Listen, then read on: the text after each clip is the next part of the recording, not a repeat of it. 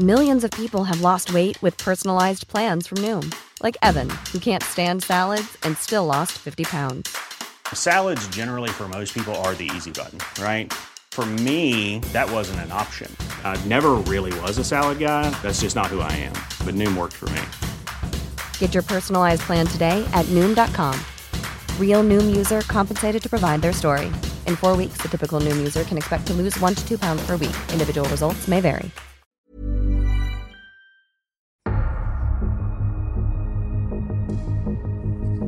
Saludos terrícolas, venimos en son de paz. Llevadnos ante vuestro líder. Casi mejor llévanos ante los chicos de Coffee Break. Sí, mejor eso.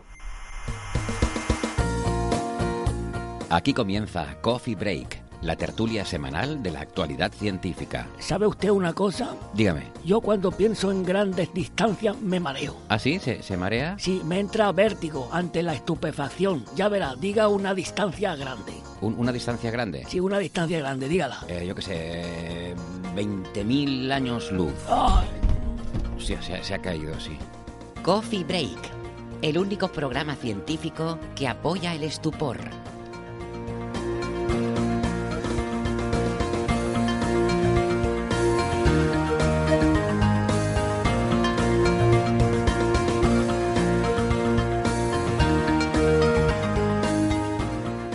Saludos cientófilos de toda la galaxia. Les damos la bienvenida a la Sala Omega del Instituto de Astrofísica de Canarias para nuestra tertulia semanal sobre la actualidad de la ciencia.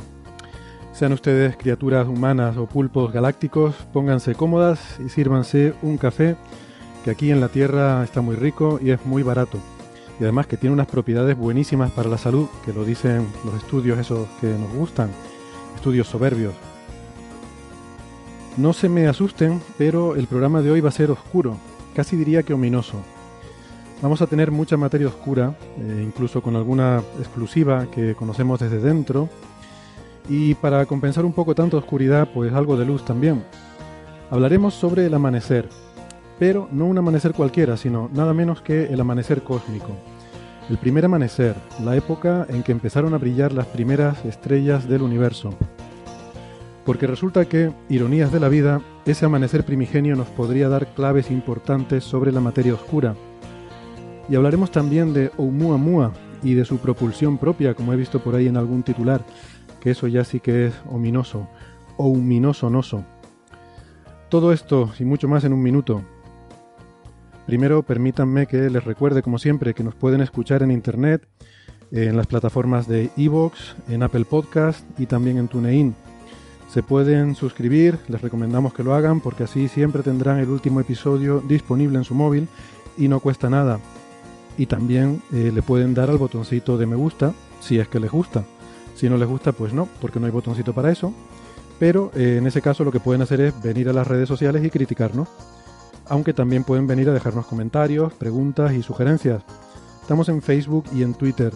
Y en Facebook tenemos un club de fans. Si se aburren mucho entre un coffee break y el siguiente, les aconsejo apuntarse al club de fans, que el resto de la semana está muy entretenido. Tenemos una página web con toda la información, es señalirruido.com, señal y ruido con ñ todo junto, señalirruido.com. Ahí tienen todos los episodios y también las referencias de los temas que tratamos en cada episodio.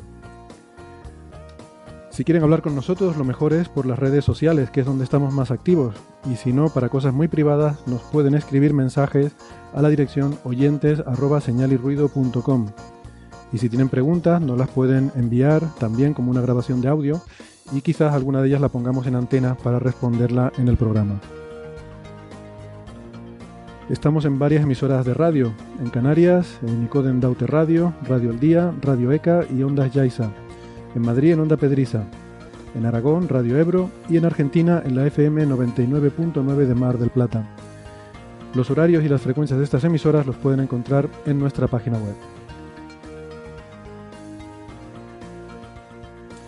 Y hoy para hablar de todos estos temas tan oscuros, aquí conmigo en la Sala Omega me acompaña Carlos Westendorp. Hola Carlos. Hola, ¿qué tal?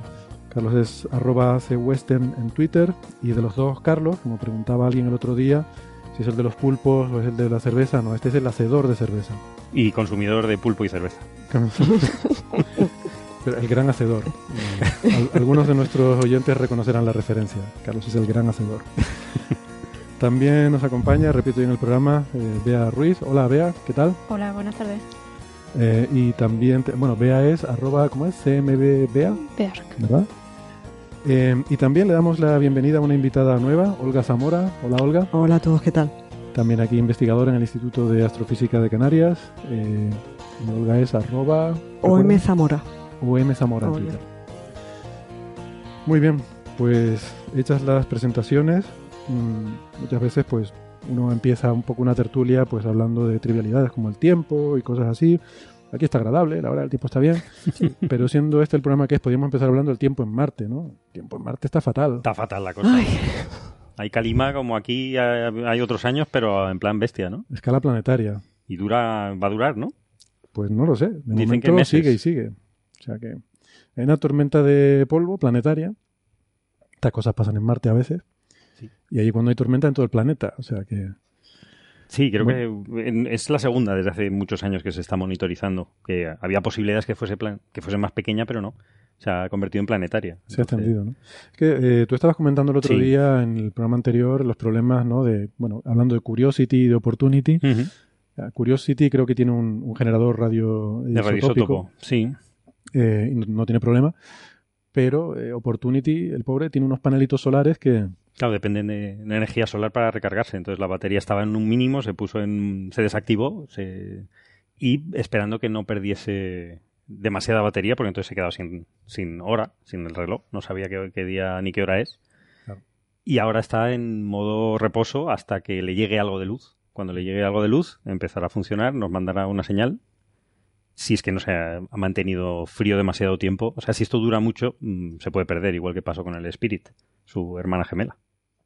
Bueno, pues vamos a ver qué pasa. Es que, mencionaba esto porque también nos preguntaba un oyente por Twitter por el tema de la misión Insight, que llegará en unos meses, que tiene también sus paneles solares y claro, si está la tormenta todavía allí, igual puede tener algún problema, ¿no? Yo decía que, a lo mejor puede aterrizar y mantener los paneles solares plegados para que no se ensucien, pero nos contestaba Daniel Marín que, claro, eso también es un problema porque la batería se te puede acabar. Hay que tenerlos desplegados esperando que se vaya la tormenta y que entre la luz solar. Tiene que recargar, claro. Uh-huh. Pues nada, a ver qué pasa con esto. La verdad que de meteorología no andamos muy bien. No sé yo si podremos hacer una predicción de cómo... Ya deberíamos empezar a tener un servicio meteorológico marciano, ¿eh? Ya tenemos suficientes cacharros por ahí pululando. Sí, además muchos españoles. Bueno, en Insight hay otra misión. Hay un experimento español que va a llegar a ir para allá. Y somos expertos en meteorología marciana ahora. O sea que esperemos que llegue y que no haya mucha tormenta en noviembre. Sí. Muy bien.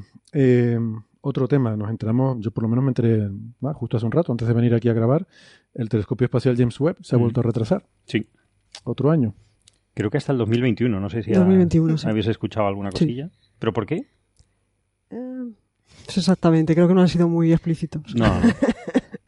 Yo leí que habían hecho las pruebas, lo ponían en plan positivo, o sea, sí. Como ejemplo de nota de prensa está muy bien hecho, porque ponen todo lo positivo y luego dan el palo. Dice... Pero debido a errores humanos y técnicos, pues bueno, hasta el 2021. Hemos hecho todo bien, pero... Errores humanos y técnicos no dice nada. No es asterisco, es errores. Es errores en general. No, es como no decir nada. Es como no decir nada, claro. Bueno, entonces, debido a errores... No, que ha sido muy complejo la calibración, vamos, que es un... Se estaba previsto para mayo de 2020 y ahora se ha pospuesto a marzo de 2021. Bueno. Si fuese eso solo... Ya. Esperemos que encima el problema es que estamos todos muy nerviosos con el James Webb porque es muy raro y estos retrasos, la verdad que yo quizás no es tanto por el retraso en sí, sino por la sensación que da de que no está la cosa así como muy controlada. O igual es que precisamente quieren ir con pies de plomo y quieren asegurarse mucho de todo. Pero... Por lo seguro, porque eso no se puede reparar. Entonces eso, una vez que lo has tirado ya no hay vuelta atrás, entonces vamos a ver. Bueno, pues nada, supongo que Bea, Olga, ustedes no tienen información privilegiada, ¿no? Al respecto. Nada. Bueno, vamos, ya les digo, yo me enteré hace un rato, justo antes de venir a grabar, pues nada. Quizás me gustaría empezar con un mensaje, porque la semana pasada estuvimos hablando de un tema súper interesante, de un artículo que acaban de publicar en Science unos investigadores entre los cuales estaba como uno de los autores principales el doctor Miguel Pérez Torres, del Instituto de Astrofísica de Andalucía. Un trabajo muy interesante con la primera observación de un proceso que se llama tidal disruption, en el cual una estrella es destrozada por fuerzas de marea en un agujero negro. Y bueno, pues ahí estuvimos hablando en bastante profundidad de ese tema. Les pusimos una entrevista con el propio Miguel Pérez Torres. Y bueno, ahí en la tertulia en la que introducíamos el tema, pues surgieron algunas dudas, ¿no? Ahí, pues hablando, por ejemplo, el cómo se colimaba ese chorro o de cuál era el material que formaba ese chorro. Pues bueno, recuerdo incluso que le dije a Marian, bueno, no pasa nada, esto le escribo a Miguel y le pregunto para que nos lo aclare, ¿no? Uh-huh. Bueno, pues debo decir que no hizo ni falta porque se me adelantó, como nos comentaba que él escucha el programa, pues efectivamente escuchó que teníamos esta duda e inmediatamente nos escribió y explicando estas dudas que teníamos. Entonces, si quieren, pues les leo brevemente el mensaje, bueno, quizás no tan brevemente, pero nos envió un mensaje en el que nos aclara estas dudas y nos dice así. Con respecto al desgarro de la estrella, dice, ha habido alguna confusión sobre lo que ocurre con cada una de las mitades de la estrella, pues se decía que una mitad era devorada por el agujero negro y desaparecía, y la otra mitad era la que se lanzaba en forma de chorro o jet. No es así. Es como si pones una albóndiga de carne cruda en una onda y empiezas a hacerla girar muy rápidamente. Llegará un momento en que parte, o toda, si no tienes cuidado, de la carne de la albóndiga salga despedida del sistema, mientras que el resto sigue ligada. Pues aquí hablamos de la carne ligada que queda, de la carne que queda ligada a la onda, que en realidad es a nosotros, es decir, al agujero negro. Por eso, cuando la fuerza gravitatoria del agujero negro desgaja la estrella, hay una mitad que es lanzada fuera del sistema y no participa en nada, y la otra mitad es la que queda atrapada por ese campo gravitatorio del agujero negro, cae hacia él formando un disco de acrecimiento, y es la parte del material de este nuevo disco el que sale luego en forma de chorro. Es decir, yo esto lo había entendido mal, así que aquí pues hago fe de ratas, no es como yo lo había entendido, sino que es la mitad de la estrella que es atrapada, es la que forma un disco de acreción en torno al agujero negro, y ese disco termina formando unos chorros pues, exactamente igual que lo que ocurre cuando tienes un quasar, una galaxia activa, solo que en vez de ser una cosa que está ahí continuamente ese disco, es simplemente debido a esta estrella que ha atrapado, ¿no? Vale, y luego nos dice, sigue con el correo, dice, sobre la formación y la colimación del chorro, el campo magnético en las vecindades del agujero negro es muy muy alto. El disco de acrecimiento tiene rotación diferencial, como el Sol, de modo que no todo el material gira con la misma velocidad angular. La caída masiva de material en un corto espacio de tiempo causa una indigestión al agujero negro. El sistema se equilibra de manera natural eliminando, y pone entre paréntesis vomitando, parte de ese material lanzando electrones hacia afuera a velocidades cercanas a las de la luz. Estos electrones siguen las líneas de campo magnético que quedan colimadas por la rotación diferencial que hace que el campo magnético en las cercanías del agujero negro tenga una estructura parecida a cabellos trenzados. Esto permite que el material que se eyecta salga ya colimado. Pone entre paréntesis, en vuestra grabación decís que se colima después cuando se va expandiendo y no, es justo lo contrario, sale ya colimado. Se abre un poco tras haber chocado con el denso material circundante, pero una vez atravesada esa densa región se expande casi libremente, bien colimado, hasta que pasado un tiempo el chorro se disipa, deja de estar colimado y desaparece rápidamente en radio. ¿Vale? Pues bueno, queda hecha entonces la aclaración. Muchas gracias a Miguel Pérez Torres. Y eso, esperamos que ahora quede más claro el asunto, ¿no? A mí por lo menos me resuelve las dudas que tenía, sobre todo la parte esa que, insisto, yo había entendido mal sobre cuál es la parte que es proyectada en chorros. Bien, decía yo al principio en la introducción que hay noticias sobre Oumuamua, nuestro asteroide interestelar favorito, o quizás no es un asteroide, es interestelar seguro, pero ahora ha aparecido una letra en Nature. Sí, yo lo acabo de ver, sí, sí. Bueno, salió ayer, o sea, prácticamente sí. Estamos muy... nos pilla muy reciente, nos pilla un poco con el paso cambiado, como suele pasar con estas letters en Nature, que no sé, no la hemos podido estudiar en profundidad. Hombre, yo me he leído el artículo, no los materiales suplementarios ni nada de eso. Sí, por encima. ¿Quién más se lo ha leído? ¿Carlos? Sí, un poquito. ¿Lo has leído? No sé si... Yo el resumen nada más. ¿El resumen? Yo también el otro. ¿Quieres, Carlos, introducir un poco el asunto? El Oumuamua, que ya hemos hablado de él varias veces, es nuestro visitante de... de otro sistema, ¿no? No se sabe dónde, ¿no? Se sabe muy poco de este objeto, ¿no? Al principio se decía, bueno, es un cometa. Por la trayectoria que debía tener, pues posiblemente parecía que fuese un cometa, pero no tenía polvo. Se observaba en alta resolución y no parecía que tuviese ninguna forma de un cometa típico, de una coma, de una colita. Entonces dice, bueno, pues no, es un asteroide. Pero efectivamente su trayectoria y su velocidad implica que viene de otro sistema estelar. Se supone, no se sabe de dónde viene, ¿no? Y que está de paso, o sea, no se va a quedar. Va tan rápido que va a salir de nuestro sistema. Ya está fuera de la visión de cualquier telescopio, creo. Prácticamente en enero de este año ya se perdió.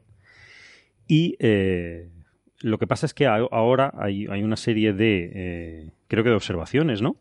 Sobre todo en cuanto a la velocidad, ¿no? En cuanto a la astrometría, ¿no? Exactamente, viendo a qué la trayectoria se conoce, se puede suponer, y si no hubiese ninguna perturbación de otro sistema, se sabría a qué velocidad tendría que salir de nuestro sistema solar.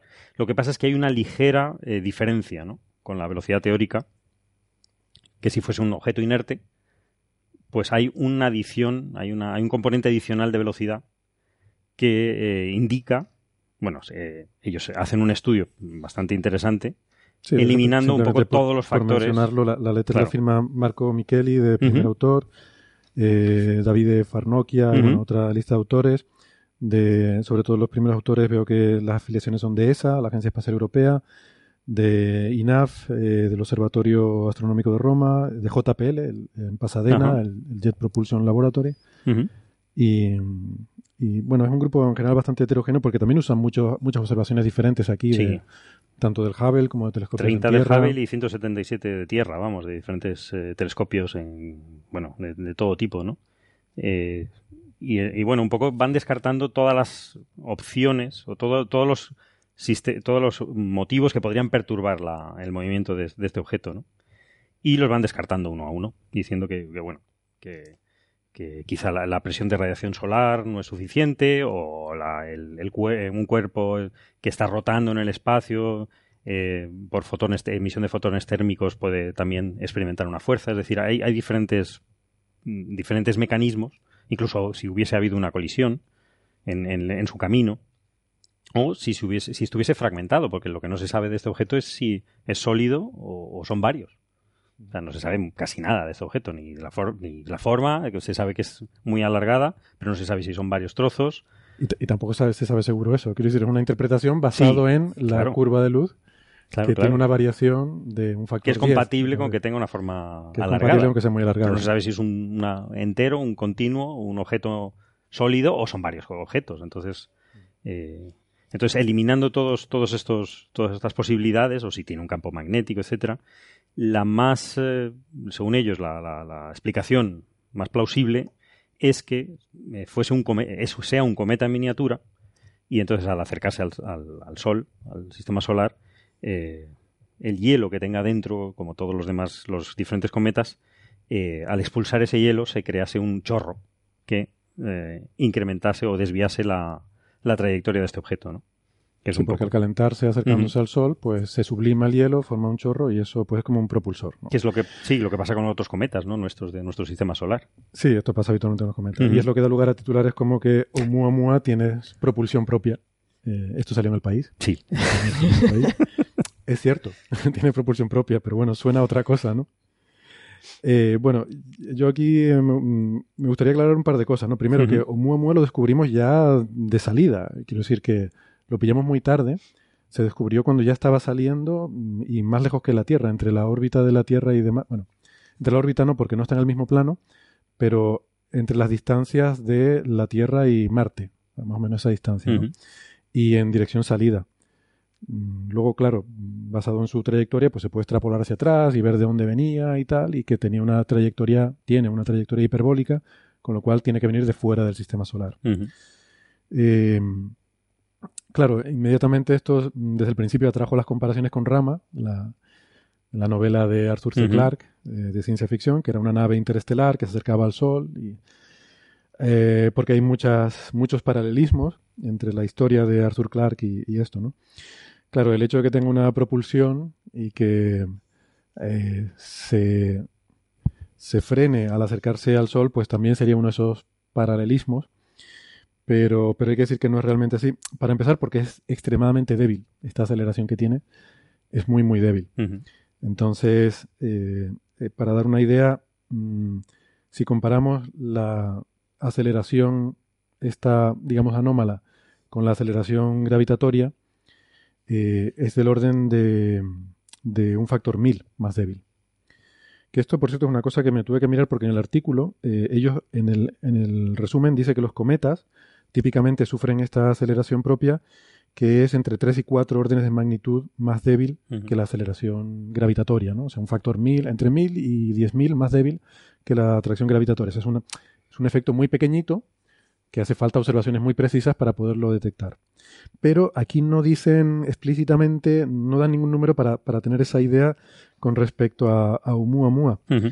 Entonces se puede calcular porque ellos lo que hacen es un modelo en el que dicen que, o sea, modelan esa aceleración en función de un modelo que va como 1/r². Quiere decir que cuanto más cerca estás del Sol, más fuerte es esa aceleración y cuanto más lejos estás, más débil es.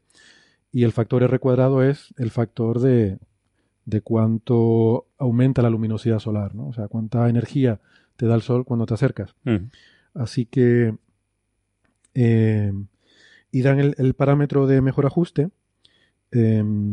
Entonces, si coges eso y lo comparas con la aceleración producida por la gravedad del Sol, pues te sale eso, que es un número parecido al de los cometas, un factor 1000 más débil que la aceleración. Uh-huh. O sea, que no es la aceleración de una nave que se usa para cambiar su velocidad. Esto prácticamente... No, esto es corrección de vuelo. Esto es corrección. Pero lo que veis muy poquito. Sí. Muy, muy poquito. O sea, es una milésima, ¿no? O sea, que no... y hay que hacer observaciones muy precisas para poder detectar este efecto.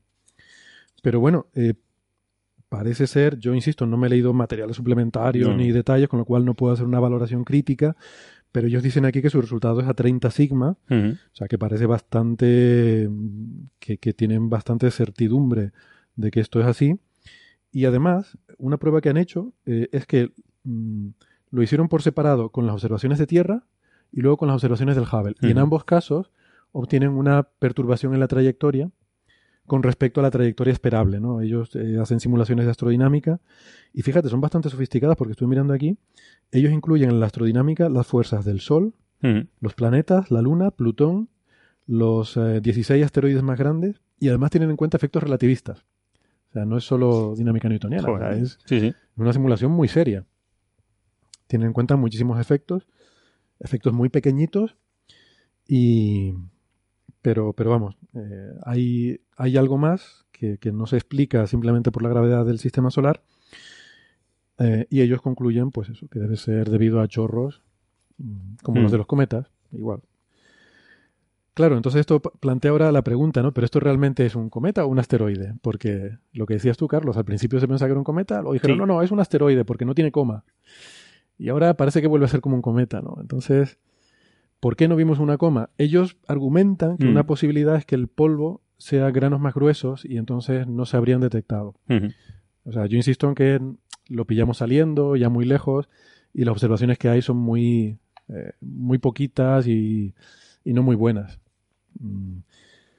Pero podría ser, si viene otro sistema estelar, pues es posible que el tamaño de granos de polvo que forme tiene una composición química algo diferente, puede formar granos de tamaño un poco diferente a los granos a los que estamos acostumbrados, ¿no? De nuestros cometas. Sí, hay otra cosa que también no me extraña, porque aquí me extraña todo. En este caso, que no sabemos ni qué pinta tiene, ni de dónde viene, ni a dónde va, ni... En fin. Pero también dicen que tiene una composición exótica, lo cual no es sorprendente si viene de otro sistema solar. Claro. Bueno, creo que dicen que puede tener una... Claro, ellos no lo saben. Claro, pero no detectan carbono, cadenas de carbono, con lo cual no es tampoco un cometa típico, pero tampoco tendría por qué serlo. O sea, no tendría por qué serlo, sí. Aumenta un poco también la incertidumbre, ¿no? Es otro factor. Dice, bueno, es que su composición química es extraña y sus propiedades de polvo también. Vale, podría ser esperable, pero bueno, que nos deja peor o mejor, o sea, en el sentido que hay más preguntas, ¿no? Todavía. Sí. Insisto en que sabemos muy poco de Oumuamua, ¿no? Lamentablemente. No tenemos muchas observaciones buenas.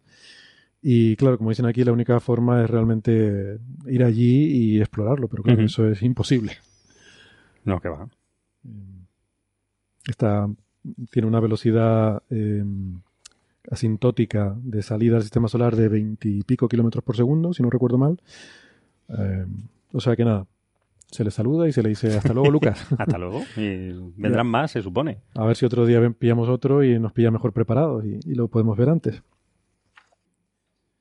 Bueno, pues nada, eso es un poco lo que tenemos sobre Oumuamua, insisto, por lo menos lo que hemos podido estudiar de ayer a hoy. Intentaremos informarnos más estos días y si hubiera más cosas interesantes, pues ya en próximos programas lo comentaríamos. Yo hoy quería hablar también de un artículo que acaba de salir en el Archive, justamente esta madrugada, aunque bueno, ya... Aquí ya estábamos informados de que iba a salir porque es un artículo de nuestro compañero Nacho Trujillo, que algunos oyentes a lo mejor lo echarán de menos, que hace tiempo que no está por aquí. Es verdad. Es cierto, pero bueno, a veces se dan cosas en la vida. Hay que decir que, bueno, lo puedo decir porque me consta que no le importa que lo digamos, pero a nuestro compañero Nacho Trujillo pues ha experimentado una transición de fase en su vida. Ha pasado ahora a una fase diferente en la que es papá. Así que eso cambia muchas cosas, así que enhorabuena Nacho, un aplauso para Nacho y familia. Y nada, pues como se imaginará la gente que ha pasado por esa transición de fase, pues está ahora mismo muy liado con muchas cosas y además tratando de sacar adelante trabajos como este, del que vamos a hablar ahora, que es un artículo que han enviado a Monthly Notices. Y como digo, salió esta madrugada en el Archive, aunque bueno, pues ya por conversaciones de pasillo nosotros estábamos al tanto de cómo iba el asunto. Y esto tiene que ver con un tema que suscitó mucho interés. Aquí lo comentamos hace algunos episodios. Carlos, me lo podrás recordar, creo mejor, pero lo estuvimos comentando el otro día. Y es sobre una letter que salió en Nature de una galaxia supuestamente sin materia oscura, o con muy poquita materia oscura. El título es Una galaxia a la que le falta materia oscura, por Peter Van Dokkum y sus colaboradores. Esto salió pues hace 3 meses o algo así. Sí, esto lo vimos en el episodio 157. 157, muy bien. Que estaba Nacho y lo estuvimos analizando. Entonces, bueno, pues si quieren refrescar la memoria sobre este trabajo, les invitamos a escuchar ese episodio. Se trata de una galaxia que... según las observaciones que publicaban en esta letter en Nature, o según las conclusiones a las que llegaban estos autores, pues llegaban a la conclusión de que no tenía materia oscura, o que tenía, como mucho, tanta materia oscura como materia normal. Lo cual ya es muy sorprendente porque en el universo en general, en las galaxias, en los cúmulos, pues sabemos que ahí la composición es prácticamente las 3/4 partes son materia oscura y solo 1/4 parte es materia ordinaria, ¿no? Entonces esta galaxia sería peculiar en ese sentido. En principio se dijo que esto era un problema muy grande para las teorías de gravedad modificada, las teorías Mons, porque claro, ¿cómo explicas que en casi todas las galaxias haya una cierta composición y en esta galaxia resulta que no? Claro, si la materia oscura, lo que dice Mons es que la materia oscura no existe. Exacto. Entonces, si lo que está mal, entre comillas, lo que es diferente es la teoría de gravedad, la gravitación newtoniana, entonces se tendría que manifestar en todas las galaxias, en esta también. Entonces, que en unas se manifieste, en otras no... Queda un poco raro. Ya es extraño. En principio se interpretó así, luego, claro, la gente de Mons, pues luego sacaron explicaciones con las cuales, bueno, eran capaces de más o menos compatibilizar Mons con esta galaxia, con lo cual, bueno, pues no les eliminaba del todo. Pero bueno, luego hay otras peculiaridades también de esta galaxia que parecen un poco raras. Ahora las comentaremos, si quieren. Pero bueno, ya Nacho en aquel episodio decía que a él todo esto le parecía muy raro y que él pensaba que si realmente la galaxia no estuviera a la distancia que ellos decían que estaba, si no estuviera más cerca, todo se resolvería. Claro. Y bueno, de eso es de lo que va este artículo. No sé si... Bea, creo que lo habías mirado, ¿no? Este trabajo. Lo he mirado solo por encima. Simplemente parece que el problema de esta galaxia era que efectivamente pues se encuentra mucho más cerca, ¿no? de lo que decía el artículo original. Y bueno, la distancia del artículo de Nacho pues parece que han sido calculadas de 5 maneras diferentes y todas son entre sí consistentes. Entonces, pues, una vez que calcula esa distancia, todas las propiedades reescalan, con lo cual ahí efectivamente hay espacio para la materia oscura. De hecho, hace falta materia oscura, ¿no? 75% decían ahora que podría haber. O sea, haber. Que vuelve a ser normal. Sí, se convierte en normal. Sí. Es que claro, esto y además creo, no estoy seguro si lo llegó a mencionar Nacho, pero bueno, luego me lo estuvo explicando y aparece aquí en su paper. En la letter original de Van Dokkum, ellos para calcular la distancia a esta galaxia lo hacen utilizando el redshift. Sí. O sea, miden la velocidad de la galaxia, ¿no? Y aplican una fórmula de estas de relación entre corrimiento al rojo y distancia. Pero claro, esta galaxia es relativamente cercana, ellos decían que estaba, ellos quiero decir, Van Dokkum et al, originariamente decían que estaba a 20 megaparsec. 20 megaparsec son algo así como 60 millones de años luz. O sea que todavía es un universo local. O sea que aplicar ahí la ley de Hubble, ahí estás un poco, todavía hay muchas velocidades, ¿cómo se llama esto? Velocidades peculiares, ¿no? Todavía no estamos en régimen cosmológico suficientemente lejos como para que tú puedas tener esa Vamos, que la fórmula que utilizaron para calcular la distancia no funciona bien a estas distancias, funciona para distancias más lejanas. Claro. Entonces ellos la extrapolaron a un régimen que no, en la que no está testeada, no está muy bien probada esta relación, ¿no? Yo creo que, bueno, si ustedes, sobre todo tú, Bea, sabes más de cosmología, corrígeme si no. Sí, no, desde luego a esta distancia pues queda un poco, ¿no? Igual es un poco exagerado entrar en... Es que claro, basas todos tus resultados, que son resultados súper rompedores, lo basas todo en esta cosa que es muy poco fiable, que está muy poco asentada. Y además había unos cúmulos, ¿no? Globulares en esta galaxia que eran anormalmente brillantes, ¿no?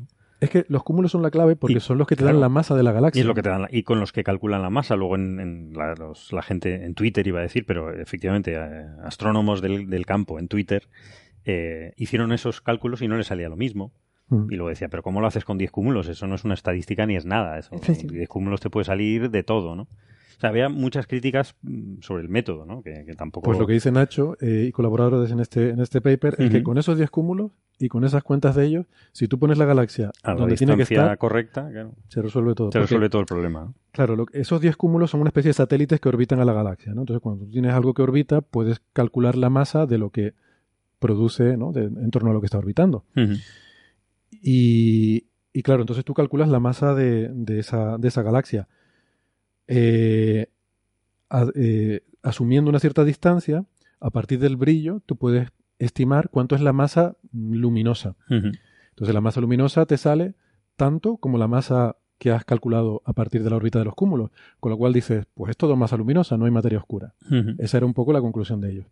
Y luego además le salía que los cúmulos son anómalamente brillantes, son como 5 veces más brillantes. Claro, eso es lo que le hizo sospechar y en el anterior Coffee Break dijo, bueno, es que eso no puede ser, o sea, si lo pones a la distancia correcta es más débil los cúmulos, con lo cual todo coincide. Todo coincide. Era sospechoso, es que, claro, ¿no? Es una galaxia que tiene dos cosas raras, tiene cúmulos muy brillantes y no tiene materia oscura, es todo como muy sospechoso.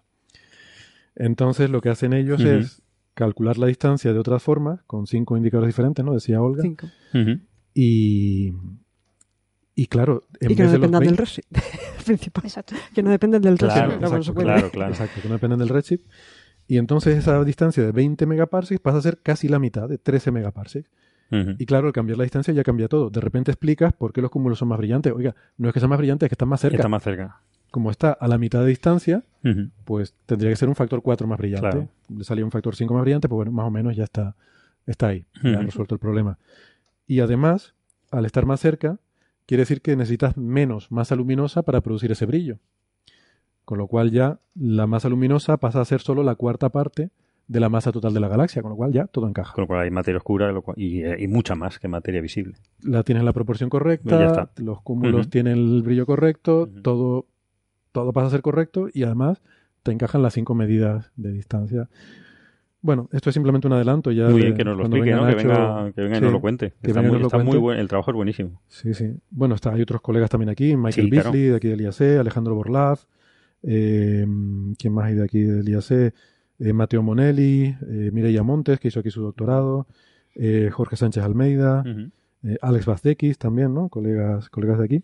También Tomás está. O sea, ¿quién, perdona? Tomás Ruiz Lara. Ah, Tomás Ruiz Lara, sí. También, perdón. Bien, bien. Pues también, nada, la prensa cómo lo trata, porque todo el mundo se puso muy excitado con ¡ay, la única galaxia sin materia oscura! ¡Uy, qué raro todo! ¡Qué raro todo! Y bueno, pero todos los medios, desde National Geographic hasta lo que quieras, ¿no? Y a ver, ahora... Y es una letter en Nature. Es una letter en Nature, sí. Y ahora este artículo será un artículo en Monthly Notices. En una revista seria. En una revista seria. Y a ver quién le hace caso. Claro, en Nature le hace mucho casito, pero ahora solo la gente muy seria va a hacer caso a este artículo. Ya lo hemos tuiteado por ahí y hay gente que ya está respondiendo. Entonces veremos qué medios, también filtraremos qué medios... se hacen eco, ¿no? Se hacen eco y bien, además, lo entienden bien y lo... Oye, eso es una amenaza, ¿eh? ¿Por qué? Veremos qué medios hacen eco. No, es una prueba. Esto es una prueba empírica, como otra cualquiera. Es curioso, sí, porque efectivamente la galaxia sin materia oscura salió en todas partes. Eso ha salido hasta... Bueno. Es lo típico, lo que es un poco raro, ¿no? Lo que es raro sale en todas partes, ¿no? Sí, luego cuando sale desmintiéndose lo raro, eso no sale en ningún sitio. Ya. Pero tiene algo bueno estas cosas que sirve de input a mucha gente para discutir y al final se van sacando resultados. O sea que yo creo que es como una semillita de discusión, ¿no? Al final es una provocación y... Claro. Todo sale nada. También tú, el pobre Nacho, que tendría que estar ahora de baja de paternidad, pues ha tenido que estar preparando deprisa este artículo. Que no... Pues fíjate tú.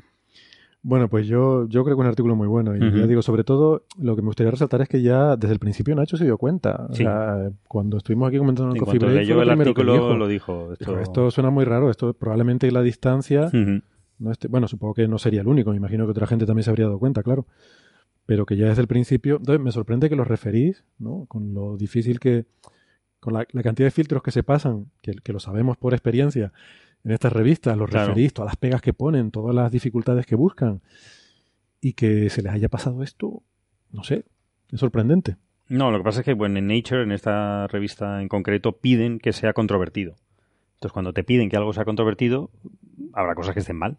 Porque claro, habrá gente que diga, no, es que eso está mal. Entonces, si la revista Nature dice, entonces mejor, pues hay un sesgo de peligroso. Mejor si está mal. Mejor si está mal, esto, ¿qué pasa, no? Viven al límite y, bueno, a veces se caen. Sí.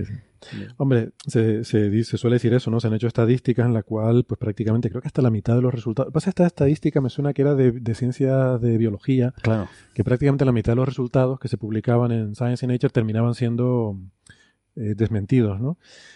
Debe ser parecido en otros ámbitos, no creo que varía mucho, o en cualquier caso sí creo que será mayor que en otras revistas. Eso está claro. El porcentaje de desmentidos, pero creo que es normal, o sea, yo no lo veo como una crítica. También es verdad que ellos van buscando resultados muy al límite, muy a la frontera, entonces es normal que haya más fiascos, ¿no? Bueno, es normal, es de esperar.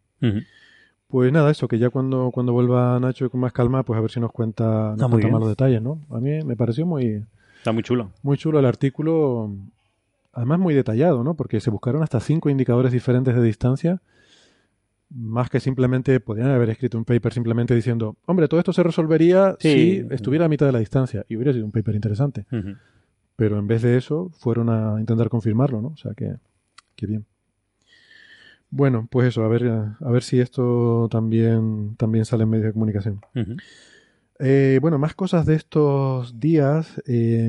Resulta que hablamos en algún momento, en un programa en que estabas tú, Carlos, sobre la misión esta Remove Debris, que es para eliminar un poco basura espacial, ¿no? Y Olga nos comentaba que ya empezaba a funcionar.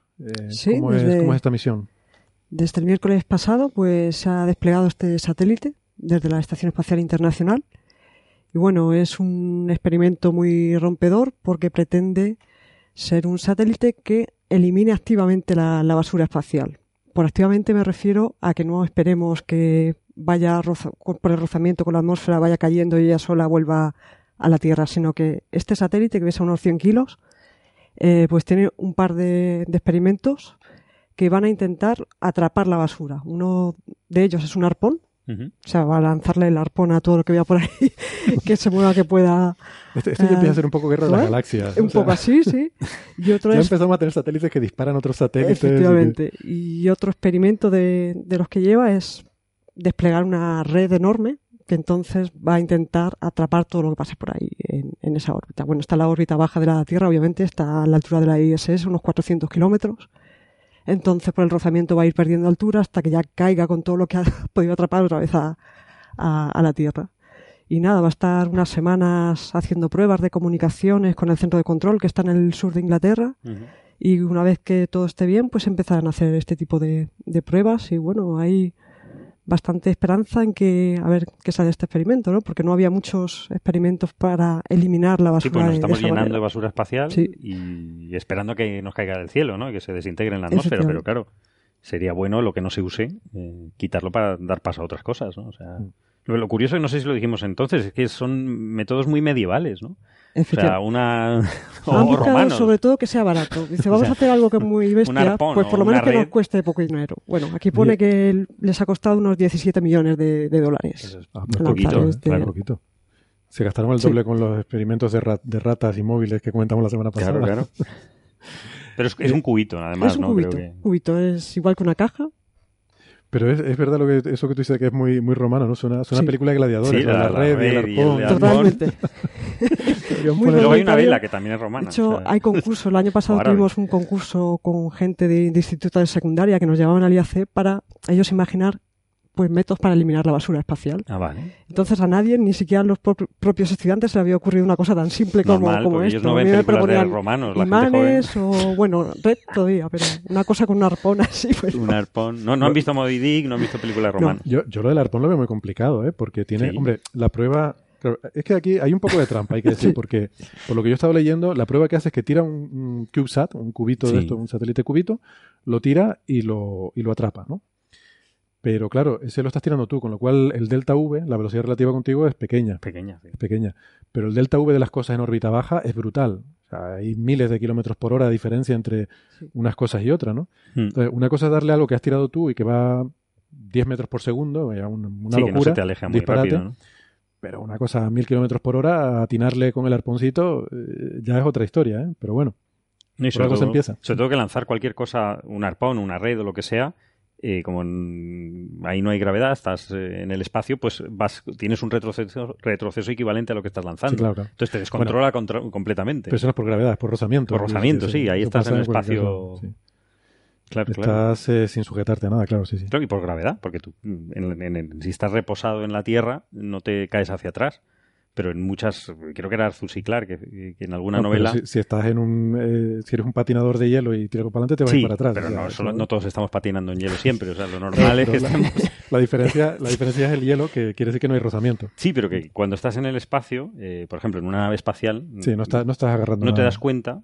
Estás flotando en esto que vemos en la estación espacial. Si tú te empujas muy suavemente contra la pared, es muy peligroso. Porque la pared de atrás viene hacia ti con la misma velocidad con la que tú te has empujado.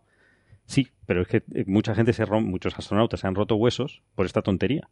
O sea, por no darse cuenta que la física funciona perfectamente y ahí en el espacio ni hay rozamiento, pero muy pequeño, porque la atmósfera que tienes tú no te va a frenar y no hay gravedad. Entonces, acción-reacción, eso es la ley. Bueno, en realidad, gravedad sí hay, pero como está en caída libre... Pues está en caída libre, con la cual no la notas. El principio de equivalencia no la notas. Pero eso me recordó a el primer capítulo en 2001. Me llamó mucho la atención, fíjate si era años que lo leí, pero recuerdo un pasaje que me gustó mucho en la novela. Es en el primer capítulo después de la parte de los homínidos, ¿no? Uh-huh. Y está el Dr. Floyd en el cohete que lo lleva en el transbordo para ir a la Luna. No recuerdo siendo de la Tierra a la estación o de la estación a la Luna, da igual. Pero hay un momento que está en ingravidez, ¿no? Y entonces dice que hay una parte en la que dice que está yendo de no sé qué sitio a no sé qué otro, en ingravidez, y que entonces tiene esa sensación de estar flotando, de que no pesas, de que eres una mariposa volando por el aire y tal, pero cuando llegas al punto en el que tienes que girar, cuando llegas a la esquina, entonces te das cuenta de repente de que sí que tienes masa. Sí que tienes masa, claro. Porque te olvidas mientras estás flotando porque no sientes la gravedad, pero la inercia la tienes igual. Es impepinable. Entonces, cuando intentas girar o frenarte, lo que sea, es cuando de repente te das cuenta de que efectivamente sigues pesando los 80 kilos o los que sea que pesas, ¿no? Porque ahí la inercia sí que sigue. Y la verdad es que me llamó mucho la atención ese concepto, ¿no? De que ya este hombre en los años 60 sí, es verdad, tuviera esas ideas en mente, ¿no? Que hoy en día muchos directores de ciencia ficción ni se les pasa por la cabeza ese tipo de cosas. Pero que no es trivial este experimento, o sea, parece muy simple, pero... Sí, supongo que se intenta hacer lo más simple posible, pero claro, aún así es complejo, ¿no? Creo que hay uno de los experimentos que utiliza un sistema con cámaras y con LiDAR para localizar el objetivo en el espacio tridimensional y apuntar de esa forma. Y el LiDAR es un radar por láser o algo así, entendido, ¿no? O sea, que ve la distancia mandando un láser. Sí, sí. Bueno, es como el coche de Google, ¿no? Bueno, que sí, un LiDAR es verdad también, que usan LiDAR para atropellar gente. Para no, es que, para que no se escape. Es que esa era la discusión. Había personas que se cruzaron, no sé si era de Uber o de quién era, que se cruzaron y el LiDAR lo había detectado perfectamente un segundo y pico, que es muchísimo tiempo para un ordenador, para que reaccione el ordenador, y no, el ordenador no reaccionó. O sea, que había un problema de software, realmente. O sea, que el sistema de guiado es estupendo. Detecta los objetos en movimiento y predice la trayectoria, pero si el software no hace nada y sigue a la misma velocidad, pues... o sea que el LiDAR no es el problema. El software que hay detrás de la interpretación es lo que... Bueno, aquí justo el objetivo es pillar el cubo, ¿no? Darle al cubo o a lo que sea, ¿no? Pero bueno, que esa tecnología me parece, la verdad, que bastante complicada, ¿no?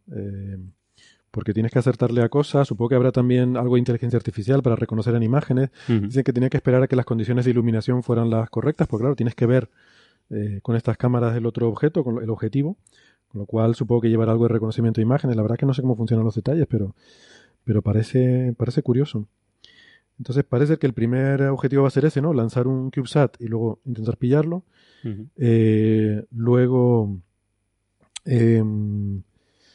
el de la red y luego usa uno con una vela para ya deorbitar el propio Remove Debris para, o sea, desplegar una vela para aumentar su fricción con la atmósfera y terminar cayendo. Con la poca atmósfera que queda, claro. La poquita atmósfera que hay. Ir frenándolo y que vaya cayendo, pero más rápido. Y que caiga más rápido, sí. Y porque eso, bueno, supongo que en el futuro la idea sería esa, que los satélites lleven su vela de forma que cuando lleguen al final de su vida útil, pues se despliega y a caer. Y a caer controladamente, ¿no? Controladamente. No sé. ¿Tiene más cosas sobre esto? A mí ya que estamos hablando de basura espacial, quiero aprovechar para hacer un comentario, ¿no? Porque con esto de los exocinturones de Clark, y me hacía Olga la broma, ¿no? De que si esto es malo para lo de los exocinturones de Clark. Es que me da mucha rabia porque esto salió en muchos medios de comunicación relacionándolo con basura espacial. Y en principio no tiene mucho que ver porque la basura espacial está en órbita baja. O sea, nosotros tenemos casi todos nuestros cacharros, casi toda nuestra basura, están los primeros 1.000 kilómetros, 2.000 kilómetros de altura, que es la órbita baja, ¿no? Decía Olga, la ISS... Claro, pero si un satélite geoestacionario ya te deja de servir, ¿qué haces con él? Se pasa a órbitas que llaman cementerio. Se manda más hacia afuera. Para que no molesten al resto. Claro, pero hay un tope, o sea, se estarán molestando, o sea, eso es un... Sí, pero eso es un volumen, o sea, ya eso es el espacio infinito, o sea, prácticamente... Sí, sí. No es... Porque la órbita geoestacionaria es un sitio que... Bueno, a lo que iba a ir. Esos están los primeros 1.000, 2.000 kilómetros y la órbita geoestacionaria está a 36.000. Sí. O sea, es 36 veces más hacia afuera, ¿no? Bueno, es una alfombra más lejana. O sea, es meter la basura bajo la alfombra, pero no, la alfombra es más grande, simplemente. Bueno, no es bastante más grande, pero luego hay otra cosa también. Y es que en órbita geoestacionaria todos los satélites se tienen que mover de la misma forma, en la misma dirección y a la misma velocidad. Claro, para mantenerse ahí, sí. Claro. Para ser geoestacionario. Para ser geoestacionario. Entonces van todos, es como una procesión, van todos a la misma velocidad uno detrás de otro. Entonces, bueno, uno que se te descontrole, se te puede ir un poco más para adelante, un poco más para atrás. Claro. Pero no pero va siempre a ser... hay huecos, digo, si quieres poner uno más, tendrás que saber dónde están los otros. Claro. Entiendo. Claro. Pues entonces si hay muchos, llega un momento que dice, oye, quítame alguno que no estés usando. Ahora mismo hay protocolos internacionales que en órbita baja no hay, pero para la geoestacionaria sí, que tienen que llevar combustible para luego irse hacia afuera. Vale. En órbita baja no, porque al final acaban cayendo. Entonces te da un poco igual porque acabarán cayendo. Sí. Pero claro, las geoestacionarias se pueden quedar ahí mucho tiempo, ¿no? Pero lo que digo, lo importante es que el delta de V es muy, muy pequeño. Es prácticamente cero en geoestacionaria. Mientras que en órbita baja aquello es, ¿sabes? Porque claro, las órbitas son diferentes. O sea, un satélite puede estar orbitando en la dirección de giro de la Tierra y otro en la dirección contraria. Da igual, o sea, según lo que estén haciendo, unos van en órbitas polares, otros van siguiendo el ecuador, otros van en dirección contraria. Entonces, claro, cuando hay un encuentro ahí, van a miles de kilómetros por hora de velocidad relativa. Entonces, un tornillo de un satélite es un proyectil peligroso para cualquier otro. Sí, claro, claro. Eso es, esa es la diferencia. Ligero, o sea, de órbita es una diferencia de velocidad que tú dices enorme. Enorme. Entonces, sí. Claro. Y hay todo tipo de órbitas mezcladas. Bueno, eso se ve en la película Gravity, que está mal hecho, por supuesto, donde creo que George Clooney, que es de lo peorcito de la película, se agarra, cambia de órbita y se agarra a un objeto. Pero muere rápido. Menos mal. Eso es lo mejor. Muere enseguida. Porque es un desastre este hombre. Y en esta película más. Y entonces... Oye, pues tiene películas muy buenas, ¿eh? A mí la de las cabras me encantó. La de los hombres, sí, que esa película está bien. Sí, es el que yo no lo soporto mucho, pero eso es un problema mío. Y entonces se agarra a no sé qué objeto que tiene una inercia brutal que le hubiese arrancado el brazo tranquilamente, pero no hubiese quedado bien. Eso de George Clooney sin un brazo, no. Eso para Johnny Depp, que es mucho mejor actor. Hombre, ya, es que las comparaciones son odiosas, ya, Carlos. Bueno, es que... bueno.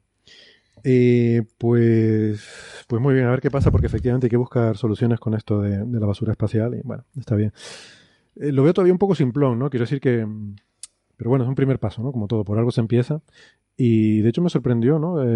¿Cuánto era, decías, Olga, el coste de esto? 17,5 millones. 17,5 millones es muy poquito realmente. Vale. Pues está muy bien.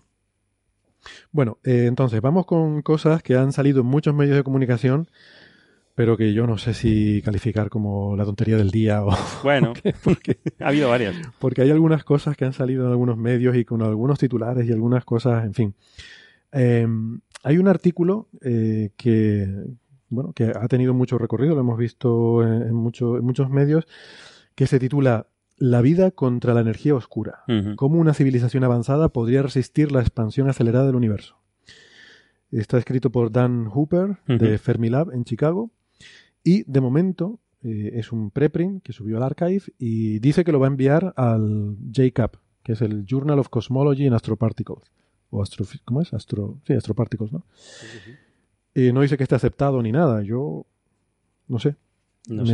Se me hace muy raro, ¿eh? Y mira que yo, en fin, me gustan cosas un poco exóticas, pero a mí esto se me va un poco de... Esto ya me satura el detector, ¿no? Es que esto, como decía alguien, es tan malo que no está ni siquiera mal. It's not even wrong, ¿no? It's not even wrong. O sea, es que...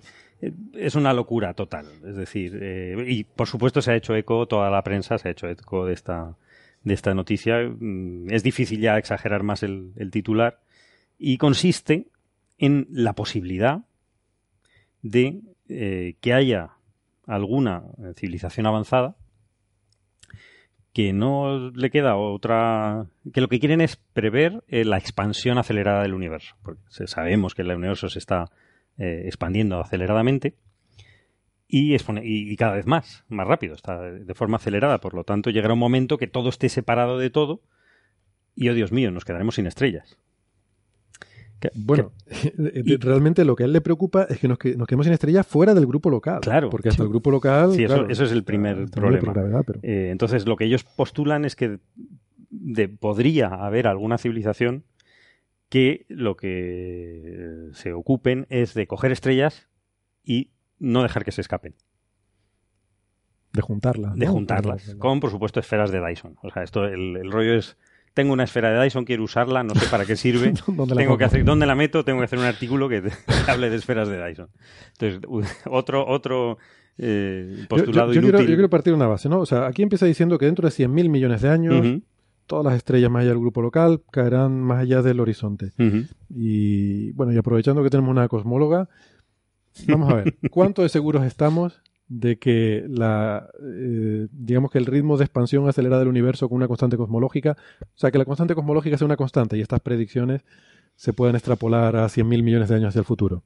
O sea, ahora mismo parece que sí, que es una constante, pero no lo sabemos con seguridad. O sea, necesitamos más datos, evidentemente.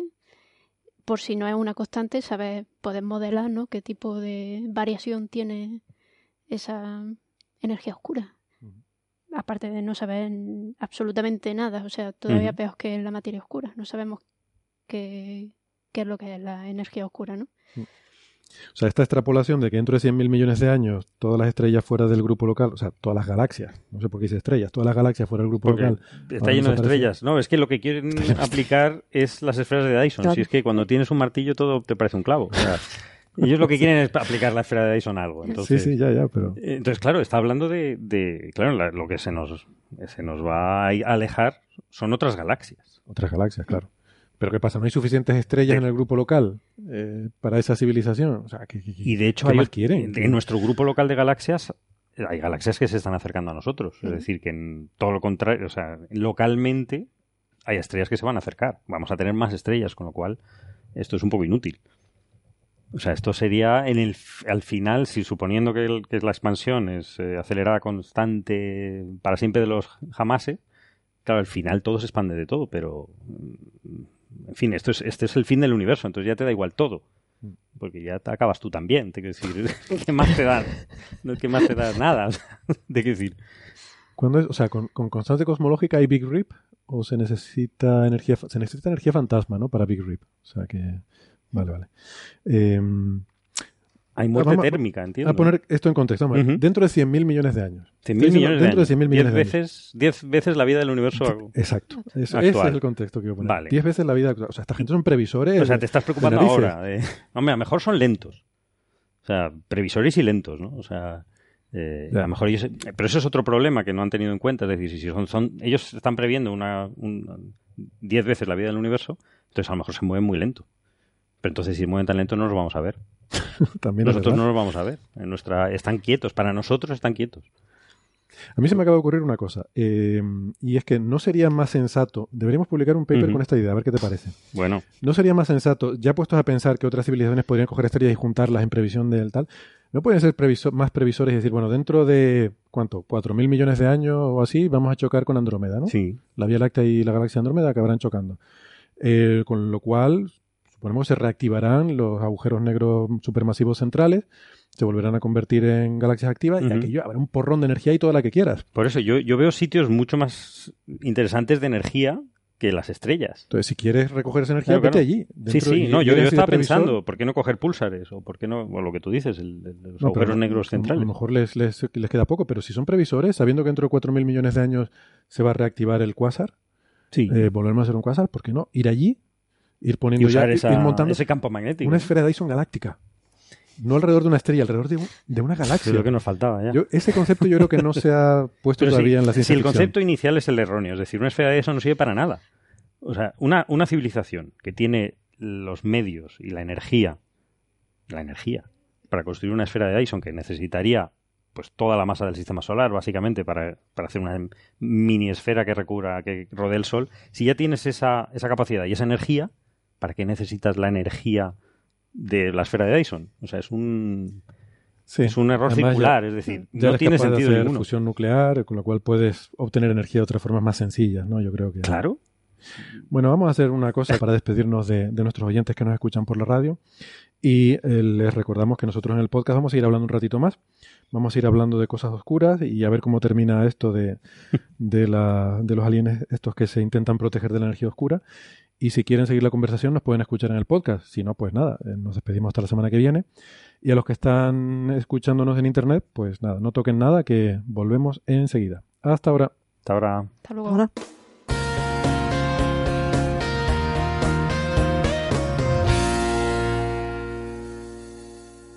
Muy bien, pues estamos de vuelta con este paper que estábamos analizando sobre la vida contra la energía oscura.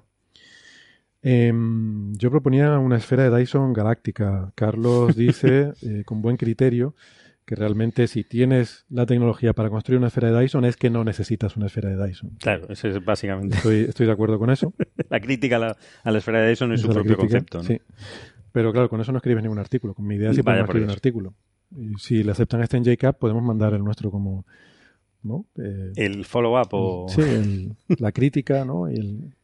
Podemos titular Comments on. Bueno, es una posibilidad.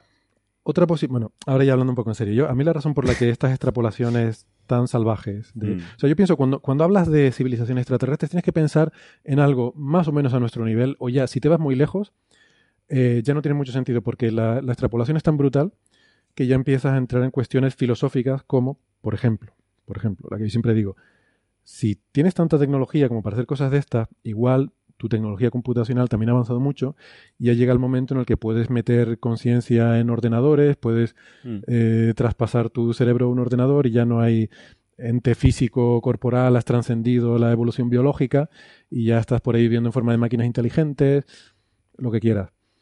Con lo cual, pues a lo mejor no necesitas un hábitat, unas estrellas o algo así, sino un sitio donde correr una simulación o donde correr un cálculo. Y a lo mejor para eso... A lo mejor es lo que decías tú, te has ido al centro del agujero negro, cerca del agujero negro de las galaxias. Si quieres energía te vas a los agujeros negros. Yo mi teoría es que una civilización muy avanzada se iría lejos de estrellas, lejos de agujeros negros, sí, y lejos de esas cosas que son peligrosas. Explotando. Yo me iría a la oscuridad del espacio interestelar, que es lo más seguro que hay. Sí. Me hago mi propia fusión con los materiales que extraigo y transporto de un sistema cercano y ya está, ¿no? Es que claro, por eso te digo, si extrapolas mucho la tecnología, ya... No, esto ya es... Ya todos son incertidumbres por todas partes, ¿no? Es una especulación salvaje esto. Podríamos especular, como decíamos el otro día en el almuerzo, que claro, yo qué sé, hoy no tomamos cerveza, pero bueno, con la ayuda de un poco de cerveza se puede especular todavía más con que a lo mejor esta gente pues usa la energía oscura para... Porque claro, esas máquinas que corren esas simulaciones necesitan energía, es lo único que necesitan. Por lo mejor lo sacan de la energía oscura. Claro. Entonces a lo mejor es al revés, a lo mejor no tienen que protegerse de la energía oscura, sino al contrario. Pero no estarían rodeando estrellas con esferas de Dyson. No, o sea, se irían lejos de estrellas. Claro. Las sacarían del vacío. Vale. Sí, ya divagando. Claro, sí, que esto ya en fin, tiene ni pies ni cabeza. Yo estoy intentando hacer una reducción al absurdo, ¿no? Sí, yo creo que sí. No sé. Vamos a ver si se lo aceptan y entonces escribimos algo. ¿No? Hombre, hay journals en los que seguro que nos aceptarían la esfera de Dyson galáctica, ¿eh? Seguro. Yo conozco alguno que ese concepto lo acogería con los brazos abiertos. No sé, ¿hay algo más que querías comentar? No, ¿Alguien más lo ha leído? No sé si Bea... No. ¿Quieres comentar algo más sobre este trabajo o no? Qué va, yo es que creo que no merece la pena. Bueno, sí, porque luego se mete a hacer unos cálculos de esas estrellas, es que no tiene sentido. Dice, ¿qué tipo de estrellas se esperaría que tuviesen estas esferas de Dyson? Dice, claro, las grandes, de mucha masa, no porque explotan antes. Digo, pero es que esto es obvio, es que esto es de primero de... Es muy obvio, dice, las pequeñas, de 0,2 a una masa solar. Claro, son las más fáciles de mover y las que duran más. Esto es muy básico todo. Es muy básico todo. Bueno, venga. Más cosas. Disolviendo la paradoja de Fermi por Anders Sandberg, Eric Drexler y Toby Ord de la Universidad de Oxford. Que es otro artículo que también ha aparecido en muchos medios de comunicación y que también trata sobre la posible vida extraterrestre haciendo pues algunos malabarismos mentales y algebraicos que nos lo cuenta. Soy el único que lo ha leído. Carlos, tú también lo has leído. Yo, no, es que ya tenía bastante con esta. O sea, me saturé y dije, tonterías por esta semana, ya tengo el cupo lleno. Pues este lo leí yo, que me interesa. Además, una vez escribí algo, pero para una revista popular, sobre la paradoja de Fermi, y quise ver de qué iba este, que además ha salido en muchos medios de comunicación. Y lo que dice es lo siguiente.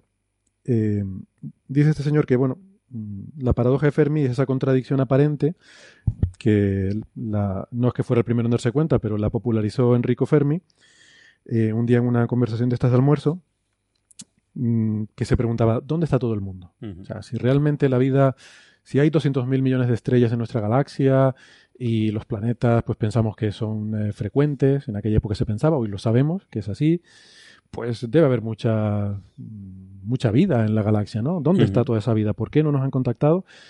Y ese fue un poco el comentario original. Luego, esto se apoyó en algunos cálculos, que yo no estoy seguro si es lo que trata aquí en el artículo, unos cálculos según los cuales nuestra galaxia tiene 10.000 millones de años. Y si tú asumes que una civilización desarrolla viaje interestelar, sin nada exótico, o sea, sin saltarse la física conocida, sino yendo a la velocidad de la luz como máximo, pues en unos años podría saltar de una estrella a otra, ¿no?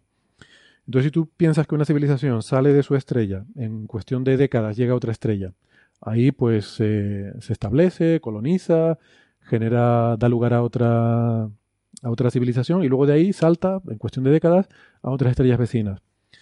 Pues este proceso de expansión exponencial haría que pudieras colonizar toda la galaxia en cuestión de decenas de millones de años.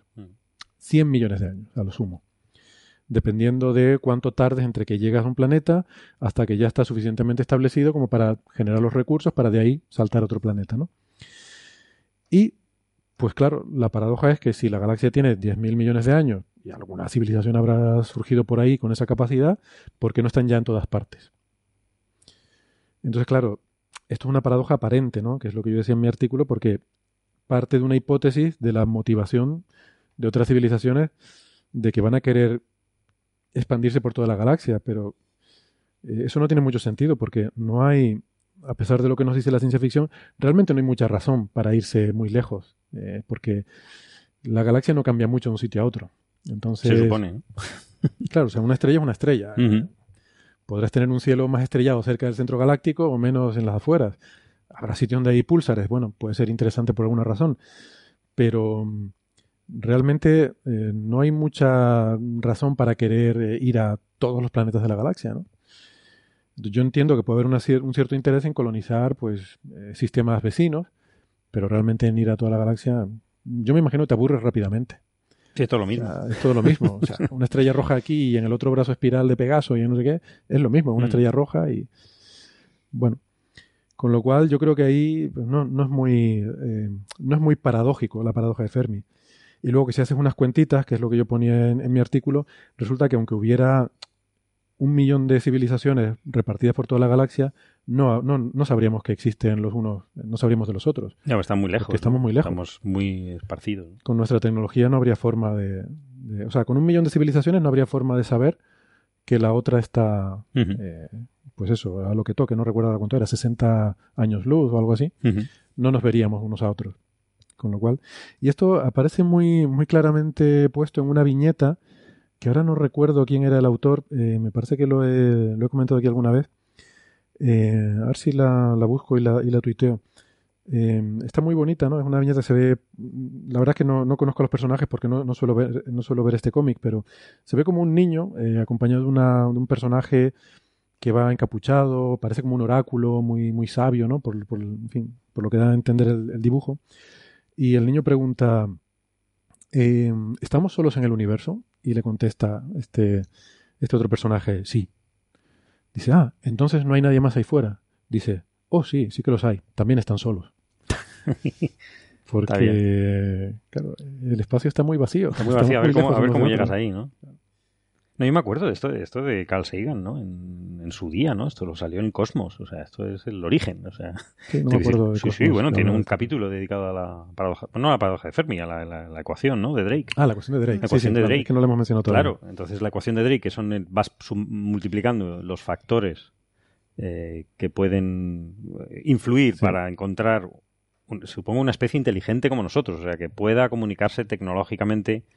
con nosotros a nuestro nivel. Claro, si hay bacterias o por ahí flotando en algún planeta de otro sistema solar, no se van a comunicar con nosotros, no tienen ni ganas. No hay ninguna forma. O pulpos, ¿no? O pulpos. que no, tampoco tienen ganas de comunicarse con nosotros, ¿no? Entonces yo me acuerdo de esta ecuación y al final, claro, hay unos factores desconocidos. Desconocidos totalmente. Y que al final daba, pues, o uno o ninguno, ¿no? Como las veces que yo he ido a Nueva York, vamos. Eso se decía, ¿no? Una o ninguna. Claro, no, bueno, he ido una, pero decir que es muy poco, o sea, sí. que es compatible con cero, o sea, decir. Sí, entonces este artículo va sobre eso, sobre lo que decía Carlos, claro. La ecuación de Drake. La ecuación de Drake es muy famosa, es la ecuación básica esta de SETI, que consiste en decir, bueno, el número de civilizaciones tecnológicas en nuestra galaxia es, y hay una serie de factores, pues el número de estrellas en nuestra galaxia multiplicado por cuántas de esas estrellas tienen planetas. La fracción. Sí, todo eso se puede suponer multiplicado más o menos por, bien, ¿no? Sí. La fracción de planetas de esos que son aptos para la vida. Bueno. Multiplicado por la probabilidad de que dadas las condiciones la vida surja. Multiplicado por la probabilidad de que una vez que haya vida surja una civilización inteligente. Multiplicado por la probabilidad de, y así vas multiplicando probabilidades. Hay factores que ni idea. Y uno de ellos, que además es quizás el más interesante, es la probabilidad de que una civilización se autodestruya en un cierto periodo de tiempo. Que no, o que sea destruida por... lo que sea, que no tenemos ni idea. Por cambio climático. No tenemos ni idea de nada. Entonces, bueno, eso es lo que se llama la ecuación de Drake y y hay quien la ha usado para argumentar que debe haber muchísimas civilizaciones en nuestra galaxia, poniendo ahí algunos numeritos. Y lo que hace este artículo es decir, no tenemos ni idea. Y hasta ahí estoy de acuerdo. Hasta ahí sí. Hasta ahí todo bien. Hasta ahí perfecto. Dice, no tenemos ni idea. Hay muchos factores en la ecuación de Drake de los que realmente no tenemos ni idea. Uh-huh. Y entonces dice que basándose en valores que se estiman por ahí en la literatura, pues pone un rango. Y son rangos que pueden variar 11 órdenes de magnitud. Hay... Claro. Hay probabilidades de las que no tenemos absolutamente ni idea y dice, bueno, pues aquí hay un rango que puede variar 11 órdenes de magnitud. Y por tanto, hasta ahí yo hubiera dicho, bien, nada nuevo, not even wrong, pero hasta ahí bien. El problema para mí es que luego al final las conclusiones, y es lo que, claro, lo que ha salido en todos los medios de comunicación, dice, bueno, por lo tanto, como hay estas incertidumbres, lo más probable es que no, de que estemos solos en la galaxia, y da un porcentaje de probabilidad entre el 50 y el 99,6%. Ojo, 99,6%. No 99. No. 99,6% de probabilidad de que estemos solos en la galaxia. ¿Por qué? Porque dice, bueno, pongo este rango de incertidumbre de 11 órdenes de magnitud y lo considero todo igualmente probable dentro de este rango, ¿no? Entonces, bueno. E incluso de que estemos solos en todo el universo observable. Da una probabilidad del 39% al 85% de probabilidad de que estemos solos en el universo observable. Yo aquí es con lo que no estoy de acuerdo, ¿no? Porque esto es una extrapolación tan salvaje que no creo que puedas aplicar una probabilidad a este desconocimiento, ¿no? No. Entonces...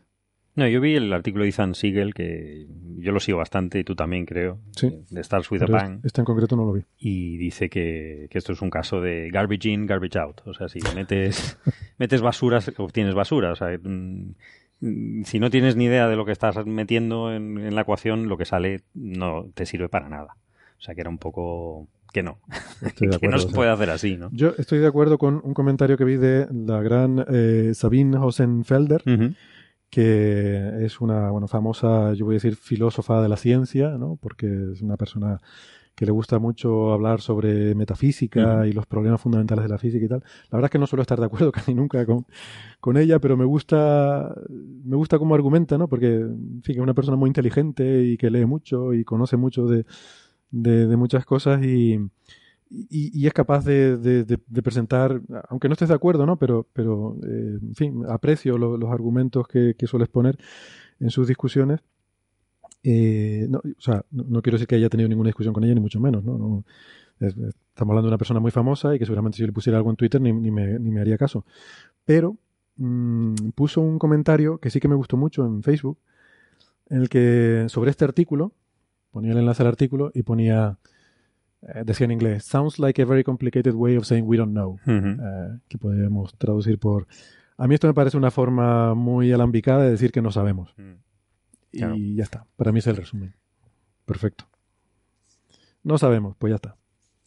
Sí, es que hay un par de factores que son alucinantes. O sea, la posibilidad o la probabilidad, pues son términos de probabilísticos, de crear vida teniendo todos los ingredientes con los que se crearon la vida en la Tierra, pues no tenemos absolutamente ni idea cuál es la probabilidad de eso. No tenemos ni idea. O sea, teniendo todas las moleculitas y todas las condiciones perfectas, puede no crearse la vida. O, al revés, puede crearse la vida al 100%. Es decir, no tenemos ni idea de cuál es la probabilidad. Pero ese es uno. Pero, ¿y el que se desarrolle civilización tecnológica? No, yo soy... ¿Cuánto tiempo tarda en desarrollarse? ¿Y cuánto vive una civilización tecnológica antes de desaparecer? O sea, es que... Bueno, es que a mí lo que me fastidia un poco es lo de la no tecnológica sino inteligente. Ya cuando metes esa palabra, la has fastidiado. Porque, ¿qué pasa? ¿Que los delfines y los pulpos no son inteligentes? Y sí lo son. Entonces, ¿por qué? Porque ya hay un rango... No podemos hablar, como dices tú. O sea, con los delfines de claro. Trappist 1... Por eso te digo, pero que son inteligentes los delfines. Sí, pero aquí se entiende... Es decir, estamos haciendo un juicio de valor que los humanos somos la leche. Tiene que hacer una antena. Si no hacen antena no nos sirve. Porque es lo que nos gusta y lo que no entendemos. A ver, lo digo siempre. Si hacen música y poesía y filosofía, estará súper bien, pero nos da igual porque no podemos hablar con ellos. Se disfrutarán su música y su poesía entre ellos, pero no nos la podrán enviar.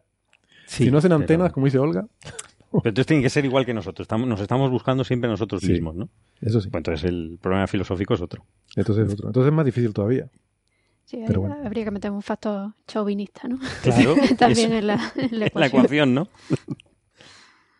Bueno, pues nada, pasamos a otras cosas. Uh-huh. Yo era por sacar un poco los temas que han ido saliendo en los medios de comunicación y aclarar un poco algunas de las cosas que se leen por ahí, ¿no?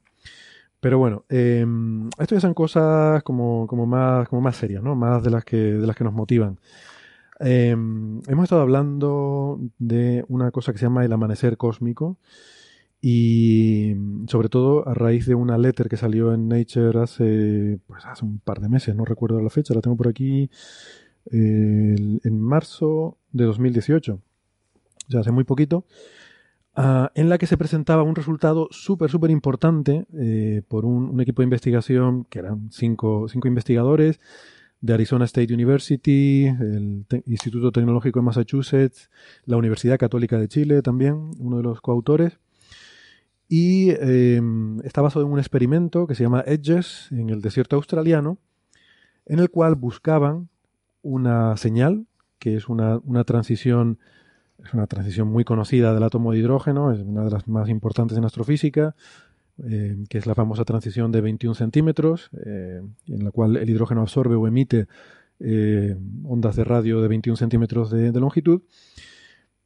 Pero resulta que hay una época muy interesante del universo, que ahora les pediré que nos la expliquen, que es lo que se llama el amanecer cósmico, que ocurrió más o menos 180 millones de años después del Big Bang, y esa transición de 21 centímetros, cuando observamos esa época del universo, está desplazada a longitudes de onda mucho más largas, ondas de radio, a 78 MHz, y esta gente buscaba esa señal para intentar ver cómo era la emisión del hidrógeno en ese primer momento, y bueno, afirmaron haberla detectado, y esto generó muchísimo revuelo porque si esta detección es cierta, tiene unas implicaciones muy profundas, porque además no detectaron lo que se había predicho, sino una cosa un poco diferente. Entonces, bueno, este es un trabajo que nos ha interesado mucho, hablamos de él en el episodio 154 y luego también con Bea en el 157 y ahora vamos a hablar porque recientemente ha salido otra publicación relacionada en Science con una posible interpretación de qué podría significar esa señal, o sea, suponiendo que la detección fuera correcta, pues qué podría implicar sobre la materia oscura y qué nos podría estar diciendo sobre la materia oscura, una de las posibles interpretaciones, porque ha habido muchas, ¿no? Pero bueno, cuéntanos un poco, Bea, esto del amanecer cósmico. ¿Por qué lo llamamos así?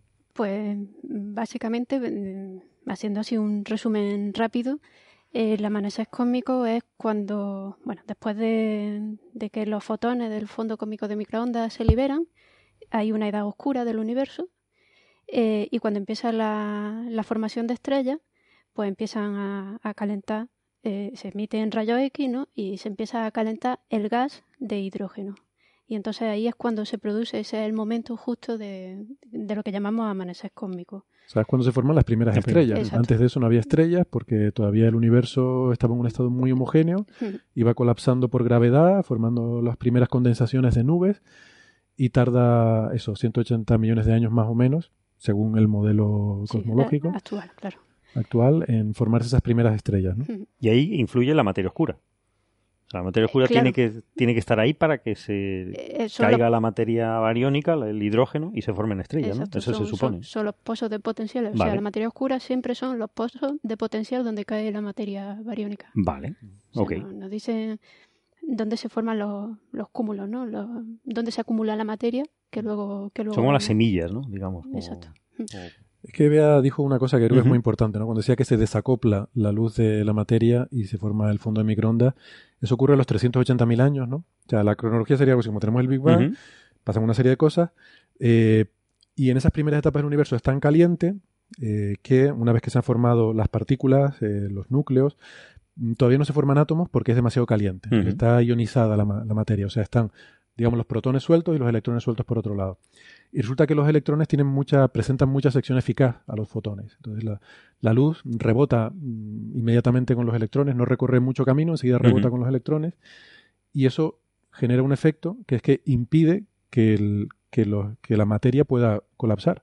Porque en cuanto se empieza a colapsar un poquito en un sitio, aumenta ahí la densidad, aumenta la temperatura, hay más fotones y esos fotones empujan hacia afuera y evitan que colapse, generan una presión mayor y entonces se expande, eso que había tendido a colapsar tiende ahora a expandirse, ¿no? Entonces se forma ahí una especie de equilibrio entre la materia no puede colapsar porque los fotones no le dejan, ¿no? Y eso dura, ese estado dura 380.000 años. Pero durante ese tiempo, como la materia oscura no interactúa con nada, le da todo igual, es fantasmagórica, la materia oscura sí que está colapsando, ¿no? Esa sería un poco la clave. Entonces, le lleva ventaja la materia oscura a la materia ordinaria a la hora de colapsar gravitatoriamente e ir formando grumos en los que va a ir colapsando la materia. Y lo que pasa es que a los 380.000 años, según el universo se va enfriando al expandirse, a los 380.000 años ya está suficientemente frío como para que se recombinen los protones y los electrones, formen átomos, y entonces ya los átomos sí son transparentes y dejan pasar los fotones, ¿no? Creo que esa sería un poco así la historia de lo que pasa. Y entonces ya los fotones quedan libres, ya pueden, ya no están rebotando con los electrones, ya pueden moverse grandes distancias, y por eso ahora podemos verlos. Exacto, de hecho eso es lo que llamamos fondo cósmico de microondas. Las imágenes que vemos de colorines rojos y azules, pues son esos fotones que se liberan en ese momento en que se forman los átomos. Los mapas que vemos de Quijote son los fotones que se liberaron en aquella época y que todavía nos están llegando. Pues entonces, claro, cuando ocurre eso, entonces la materia ordinaria es cuando empieza a colapsar, pero empieza a colapsar donde ya hay grumos de materia oscura, ¿no? Que son esos pozos de potencial. Son grumos donde ya hay materia oscura más densa y ahí hay más gravedad y entonces la materia ordinaria se siente atraída por esa gravedad y empieza a caer hacia ahí, ¿no? Sí, digamos que la materia oscura son como los raíles, ¿no? Por donde va a ir cayendo la materia ordinaria. Y entonces, pues, cuando empiezan a formarse las primeras estrellas y que ocurre la ionización, pues entonces el hidrógeno que se ioniza es capaz de absorber los fotones estos que vienen de la recombinación, del fondo cósmico de microondas. Y lo que ha detectado el experimento EDGES es que esa absorción es mucho más profunda de lo que se esperaba. Entonces, primero se habían hecho cálculos, ¿no? Con el modelo cosmológico, se han hecho muchos cálculos, muchas predicciones, y una de ellas es cuánta fuerza debería tener esa. Sí, tú puedes calcular el perfil de temperatura de la línea, teniendo en cuenta pues todos los ingredientes del modelo cosmológico estándar.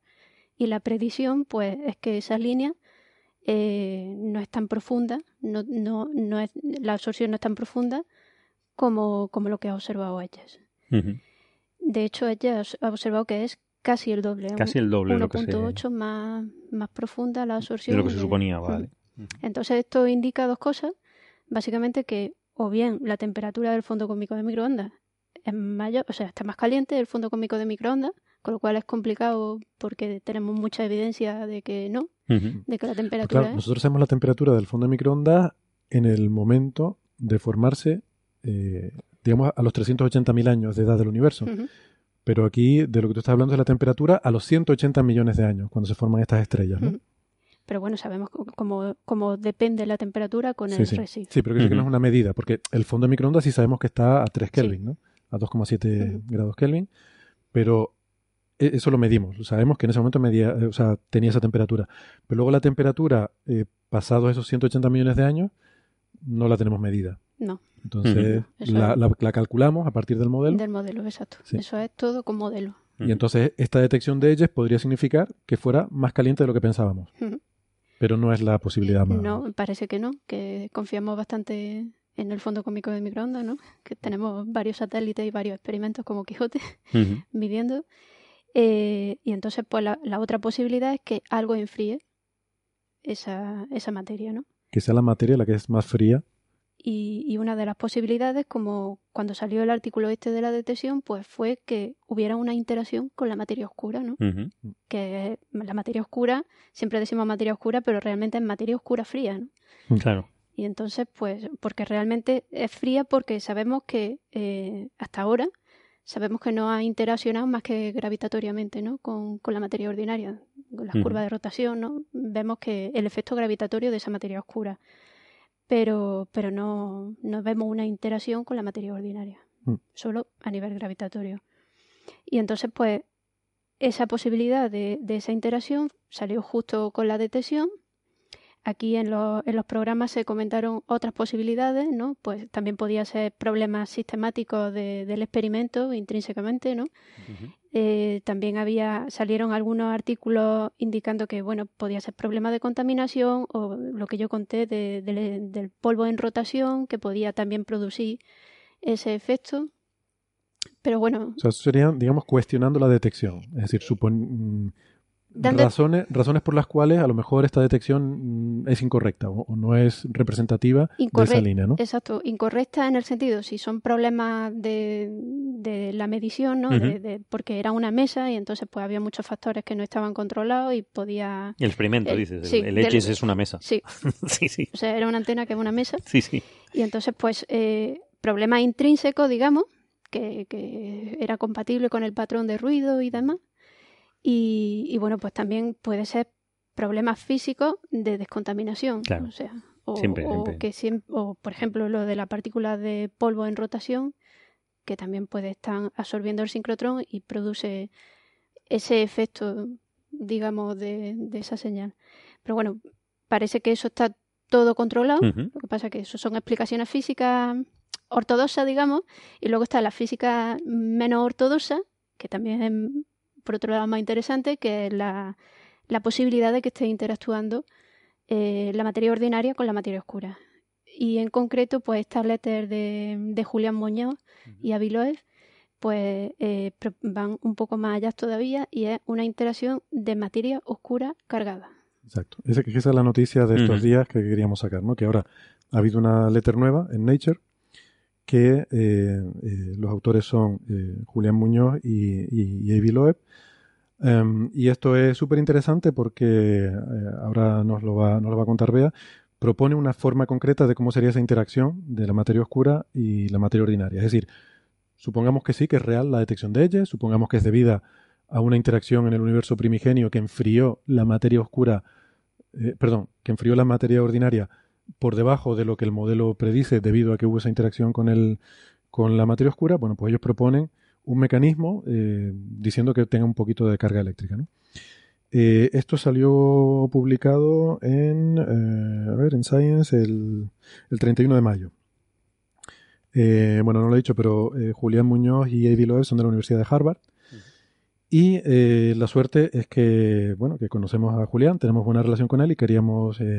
hablar personalmente para una entrevista, y la razón es porque, bueno, se da la circunstancia de que Julián Muñoz estuvo aquí de becario de verano, aquí en el IAC. Supongo que probablemente aquí en esta misma sala, ¿no? En la Sala Omega, que es la que se usa para... Sí, hemos empezado todos los becarios de verano en su día. Y que vendrán dentro de 2 semanas. Dentro de 2 semanas nos echan. Con razón, nada más. Miremos aquí y nosotros encantados. Sí, porque en otras empresas por ahí tal, los becarios son el último mono. Aquí no. No, aquí hay que cuidarlos. Aquí son el penúltimo. Aquí. Hay otro todavía por debajo, que somos nosotros. Pero no, nada, que encantados, ¿no? ¿Tú has sido becario de verano, Carlos? Sí, hay que cuidarlos, que son un poco el futuro de la astronomía, ¿no? ¿Bea? ¿No? ¿Olga? No. Bueno, yo tampoco fui. A mí no me dieron la beca. Me puse muy triste cuando la pedí. Pero te dieron otra cosa, o sea que... Me dieron otra. Sí, es que había dos. Había una para irse a Inglaterra y otra para venir de becario de verano. Ahí me dieron la de irme a Inglaterra. Uh-huh. No sé. Eso está bien también.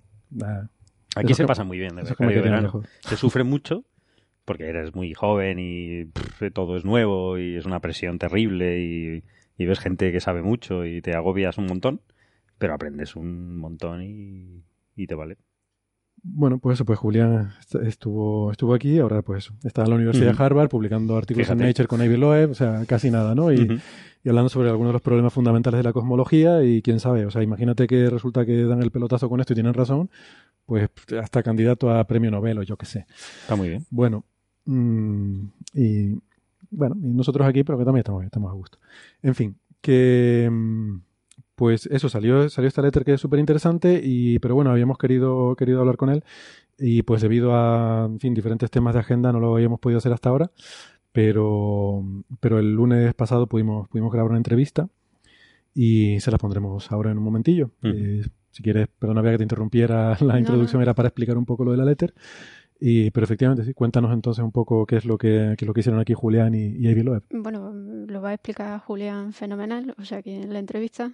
Uh-huh. Pero por resumir, ellos uh-huh. proponen la interacción que entre la materia oscura y la materia bariónica, que explican esa profundidad de la línea, pues que se deba a materia oscura cargada, pero con una carga muy muy pequeña, ¿no? Ellos dicen que 1/100000ª parte de la carga del electrón, ¿no? Uh-huh. Y bueno, pues parece que introduciendo esa partícula de materia oscura cargada, pues parece que explica ese enfriamiento, ¿no? Que le sale ese enfriamiento, ¿no? Y además creo que es una pequeña fracción de la materia oscura. O sea, no hace falta que toda esté cargada, ¿no? Sino que una pequeña fracción tenga ellos dicen mini carga. Sí. Bueno, más ¿y que por qué toda no? Micro carga. ¿Por qué toda no? Porque entonces a lo mejor, no sé, será demasiada carga. Se detectaría o de otra forma, ¿no? Sí, o igual sería detectable de otra forma, claro. Uh-huh. A ver... Parece que solo requieren un 0.1. Un poquito, ¿no? Una fracción. Y... Sí, si una pequeña fracción, menos del 1% de la materia oscura, tiene una minicarga, 1.000.000 de veces más pequeña que la carga del electrón, y una masa en el rango de 1 a 100 veces la masa del electrón, entonces los datos de EDGES pueden ser explicados manteniendo la consistencia con todas las demás observaciones. Claro, ese es el tema. Claro, el tema con la materia oscura, y él lo dice en la entrevista, es que tampoco puedes poner lo que te dé la gana, porque hay muchos experimentos de detección de materia oscura, y aunque no la han detectado, lo que la gente no se da cuenta es que un resultado negativo también es un resultado. Sí. A lo mejor no lo has detectado, pero vas poniendo límites. Sí, puedes decir, bueno, no puede ser... descartas ciertos... Claro, vas descartando como no sabemos cosas. Lo que es, tienes que descartar candidatos, ¿no? Pero vas descartando cosas. Entonces dicen, no puede ser esto, no puede ser esto otro, no puede ser aquello. Uh-huh. Y en particular, bueno, él dice en la entrevista, no puede tener una carga mucho más grande que esto. Creo que decía, de la 10,000ª parte del electrón para arriba ya se habría visto en aceleradores. Vale, claro, es verdad. Entonces, el hecho de que no se haya visto te pone unos límites de cuánto puede ser esa carga. Uh-huh. Y puede que con esto de la fracción pase algo así, no lo sé. Pero bueno, le preguntaremos. Le preguntamos a ver... Uh-huh. Me imagino que debe ser que si no el modelo no ajusta, ¿no? Como todas estas cosas. Claro. O sea, que necesitas unas ciertas condiciones para ajustar y si no, no ajusta. Sí, de hecho yo también me quedé interesada porque hablan de, evidentemente... hay campo magnético en la galaxia y demás, y hablan de unos valores, y después de la entrevista le escribí, y desde aquí le agradezco que me respondió isofacto, porque me parecía un poco grande el campo magnético que habían puesto, y me dijo que bueno, que realmente da igual que fueran 5 microgauss o 1 microgauss, que no le iba a afectar mucho, ¿no? O sea, porque, claro, que no dependía mucho del campo que pusiera. Vale. O sea, vale, pues muy bien. Pues sí, le preguntaré. Bueno, la verdad que yo no lo conocía personalmente a Julián y fue un placer, es muy agradable, creo que explicó muy bien las cosas en la entrevista y si quieren la escuchamos y luego ya pues a la vuelta si tienen algún comentario pues lo hacemos. Vamos entonces a escuchar la entrevista con Julián. Bien, pues tenemos el lujo hoy de tener con nosotros a Julián Muñoz por videoconferencia. Hola Julián, ¿qué tal? Hola, muchas gracias por invitarme. No, gracias a ti por acompañarnos, que además, bueno, Julián normalmente vive en Boston, trabajas en Harvard, pero te hemos pillado aquí medio de viaje, yendo a una conferencia o algo así, me decías, y estás ahora en España, ¿verdad? Sí, estoy aquí en Madrid. Muy bien, y aquí conmigo en el IAC está Andrés Asensio. Hola Andrés. Hola, ¿qué tal? Y también tenemos a Beatriz Ruiz. Bea, hola, ¿qué tal? Hola. Pues nada, la verdad es que queríamos que nos contaras un poco, Julián, este artículo que has publicado, ¿no? Una letra en Nature, muy interesante, con Abraham Loeb, ¿no? Avi Loeb, que es también un cosmólogo muy famoso. Yo creo que Avi Loeb debe de ser probablemente el segundo investigador, después de Tavi Boyajian, del que más hemos hablado en Coffee Break, por sus muchos trabajos y además cosas muy curiosas que hace últimamente. Sí. Y nada, es una combinación muy interesante y además es curioso, también hay una cercanía muy importante porque Julián, hay que decir que estuvo de becario de verano aquí trabajando contigo, ¿verdad Andrés? Exactamente, sí. ¿Apuntaba maneras o no? Sí, bueno, conseguimos en los 3 meses de la beca de verano, ¿no? Terminar un artículo que se publicó al final, ¿no? Sí. Sobre... ¿El artículo científico? El artículo científico, sí.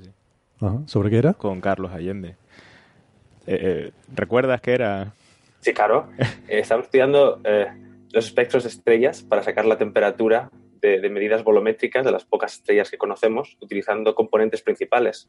O sea, un antecesor de Machine Learning con los espectros que teníamos de algunos surveys de estrellas. Fue divertido, la verdad. Sí, la verdad que sí. Funcionó todo muy bien, ¿no?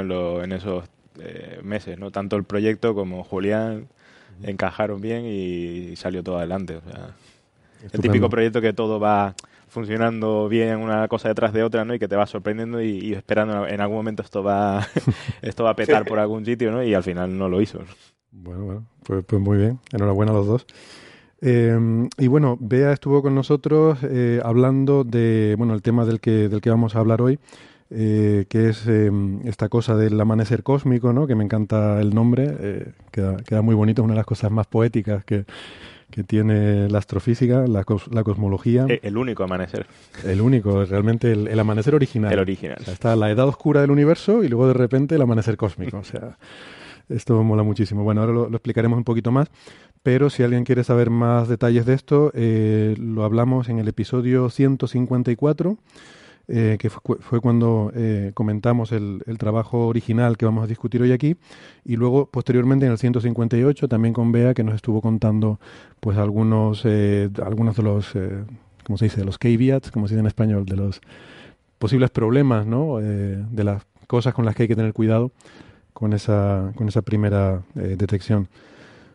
No sé, por poner un poco en antecedentes, resulta que hay este proyecto que se llama EDGES, que es un radiotelescopio, un detector de radio, con el que se pretendía buscar una señal muy concreta, que es una línea en 78 megahercios, que es la emisión que hemos comentado otras veces de la famosa emisión del hidrógeno en 21 centímetros, emisión o absorción, que en aquella época del amanecer cósmico, por el desplazamiento al rojo, pues ahora lo veríamos a 78 MHz. Esto es una cosa que se había estado buscando, y este proyecto EDGES, que es un instrumento en Australia, pues dijeron que lo habían detectado, se publicó una letter en Nature, y el asunto, la razón por la que esto tuvo tanta repercusión es porque no era la observación, no encajaba con lo que se había predicho en el modelo cosmológico estándar, sino que salía una absorción demasiado fuerte, ¿verdad, Bea?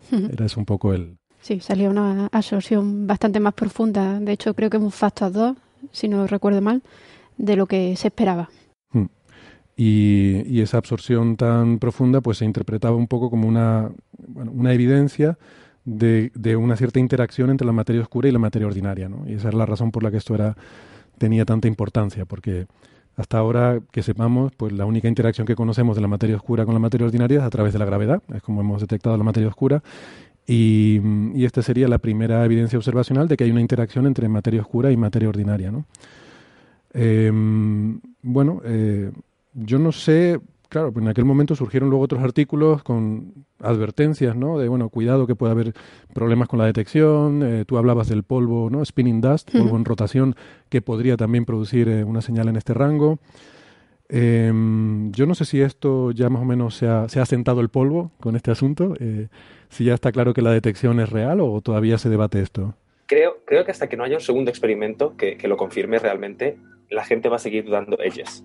Pero creo que eso sería cierto aunque hubieran detectado una señal al nivel normal que te esperas en la cosmología estándar, porque hay señales de nuestra galaxia, sincrotrón, que se emite de los electrones que están girando en campos magnéticos, que es unas 10.000 veces más fuerte que la señal que buscas. Entonces tienes que poder quitar esta señal con una precisión del 1% del 1%. Yeah. Y esto es una cosa muy complicada, y el equipo de EDGES, pese a ser un equipo muy pequeño, que son 6 o 7 científicos, han hecho un muy buen trabajo dentro de lo posible, pero hasta que no haya un segundo experimento que esté en otro sitio completamente, que tenga otros setup y todo, creo que nadie se lo va a creer. O la gente va a seguir teniendo dudas. Y no importa cuántos datos nuevos tenga ellas, mientras no haya un segundo equipo completamente independiente, la gente va a seguir teniendo dudas. Sí, es normal, ¿no? Además es una afirmación muy fuerte, entonces, bueno, como decía Sagan, ¿no? Afirmaciones extraordinarias requieren evidencias extraordinarias. ¿Hay ya experimentos en ese sentido todavía? Hay dos que yo conozco, por lo menos, que ya están en una fase muy similar a la que EDGES está. O sea que muy pronto tendrán resultados. Uno es SARAS, en India, es un experimento que es completamente distinto a los demás. Si habéis visto fotos de EDGES, EDGES es una placa de metal. Una mesa, decíamos, ¿no? Una mesa metálica. Sí, básicamente. Siempre dicen los astrónomos de radio, dicen muchas veces que lo que necesitas son clips y muchos correladores. Eso es parecido. Para ver una onda, claro, estas ondas, como decía, son 21 centímetros cuando el redshift era 17. O sea, hoy en día son ondas que tienen metros de longitud de onda. Y no, un telescopio normal obviamente no ve eso. Necesitas placas de metal. Este otro experimento, SARAS, sin embargo, es una especie de esfera que tiene un factor de forma completamente distinto y, por tanto, va a tener unos problemas muy distintos, lo cual es malo porque tienes que aprender los problemas nuevos, pero es bueno porque si hay una señal sabemos que es muy independiente de lo de ellas. Claro, es muy complementario, ¿no? Claro. Y otro experimento, LEDA, LEDA, que es gente de Harvard, que la que lo lleva, y ese también está muy avanzado, es mucho más normal, también son placas de metal, y en vez de estar en el hemisferio sur va a estar en el hemisferio norte. Y la razón por la que creo que eso importa es porque del hemisferio norte no vemos el centro de la galaxia. Vemos el brazo espiral de la Vía Láctea y el centro de la galaxia es donde más sincrotrón y más emisión hay porque es donde más cosas hay. La gente del hemisferio sur, como EDGES, que está observando desde Australia, tiene más problemas con contaminación. Con contaminación de la galaxia. Eso es. Hay que decir que EDGES está en el sitio, claro, para hacer estas observaciones, efectivamente, ¿no? La contaminación es un gran problema porque buscas una señal muy débil y por eso esto se instala en un sitio muy remoto, en un sitio muy, muy remoto en Australia, que de hecho es el mismo sitio donde está ASKA, el Australian SKA, ¿no? El prototipo, el Pathfinder del SKA australiano. SKA es la gran red de radiotelescopios que va a ser el mayor radiotelescopio del mundo, ¿no? La mayor red del mundo. Y hay este prototipo en Australia, en una región muy remota. Claro, también la mala suerte es que esta línea de 21 centímetros, corrida a longitudes de onda tan largas, por el desplazamiento rojo cosmológico, se nos pone 78 MHz, que están muy cerca de las frecuencias de las emisoras de radio FM. Yo creo que el rango... Se puede confundir la cosmología con los 40 principales. Exacto. La gente se imagina mejor a Jodie Foster con los auriculares puestos y en vez de escuchar el amanecer cósmico le salta oyendo, Luis Fonsi. Está oyendo a Luis Fonsi, sí. Pues claro, por eso tienes que irte a un sitio muy lejos donde no haya, yo qué sé, teléfonos móviles, donde no haya... ¿no? Pero es curioso, creo que el LEDA, el que te digo de la gente de Harvard, lo van a poner en un estado en Virginia, West Virginia, y lo ponen en un sitio que es particularmente remoto y donde no se admiten teléfonos móviles. Es una de las sedes del Observatorio Nacional de Radio Americano.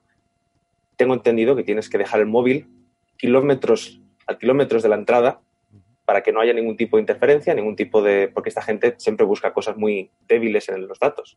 O sea que es una cosa que llevan muchos años intentando hacer, cosas similares a esta. Y creo que si ponerlo en el desierto es una manera segura de hacerlo, que es lo que ha hecho ellos, ir al desierto australiano. Tendría que ser el desierto, o en Estados Unidos quizá a lo mejor sería una comunidad Amish de estas, ¿no? En algún sitio ahí en Carolina del Sur o algo así, que no tengan ni móviles, ni radio, ni nada de esto.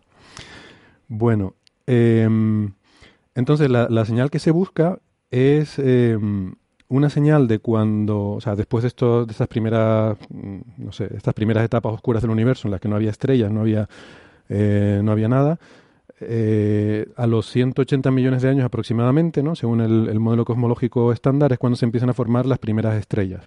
Entonces empiezan a formarse las primeras concentraciones de gas, donde se forman las estrellas, y en este gas, el hidrógeno neutro que hay en este gas, supongo que por ahí difuso en torno a las estrellas, es lo que da lugar a la transición esta de 21 centímetros, ¿no? Solemos hablar de Z para referirnos a diferentes estadios cosmológicos, porque es lo que podemos medir, ¿no? Lo hemos comentado alguna vez. Tú puedes medir la línea y decir, bueno, esto está a z igual a 20, pero ponerle una fecha a eso ya requiere usar un modelo, ya tienes que meter una teoría ahí detrás. Entonces, bueno, usamos como orientación lo de los 180 millones de años, pero bueno, si la gente se pregunta que por qué complicamos las cosas hablando de z, es porque esa es la medida. O sea, tú sabes seguro que eso de z igual a 20, lo de los 180 millones de años lo infieres a partir de la teoría, ¿no? Suponiendo entonces que la detección de EDGES sea correcta, que lo que ellos miden es cierto, entonces pues hay una serie de artículos intentando explicar esta detección que es sorprendente y que contradice un poco el modelo actual.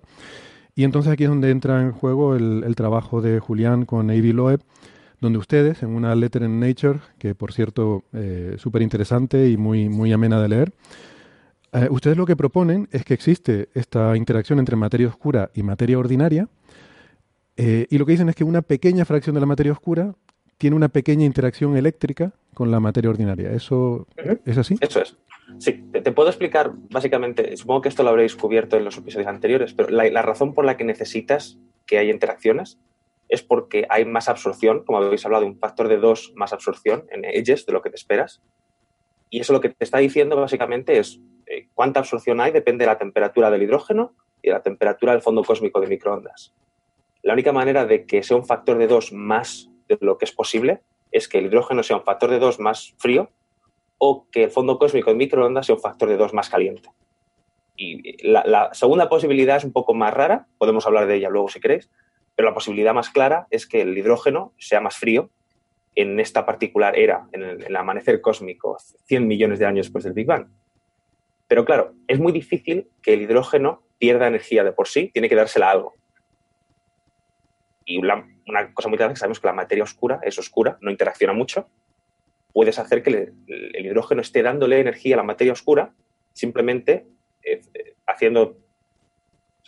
yendo a equilibrio térmico con un fluido que es más frío.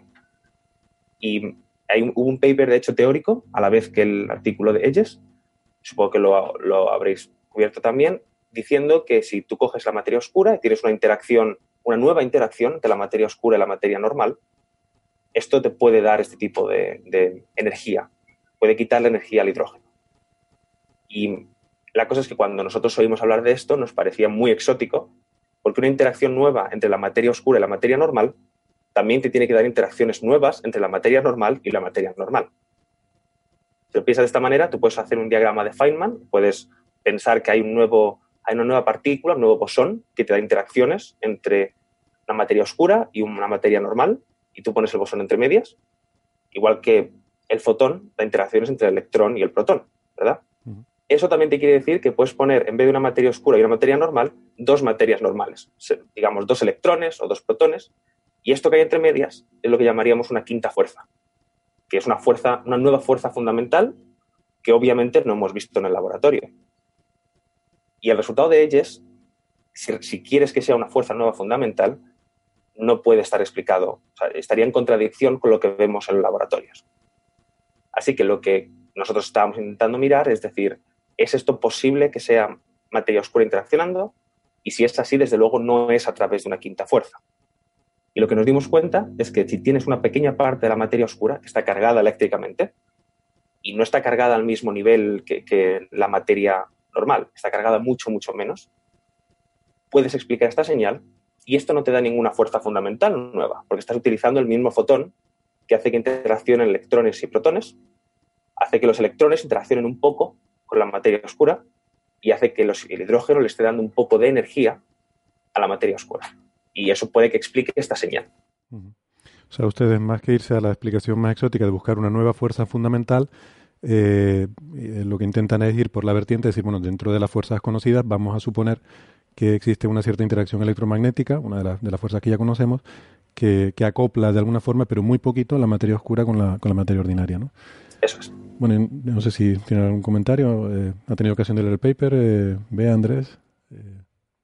Bueno, yo duda, ¿no? O sea, la letter me ha parecido bastante amena, como ha dicho ya Héctor.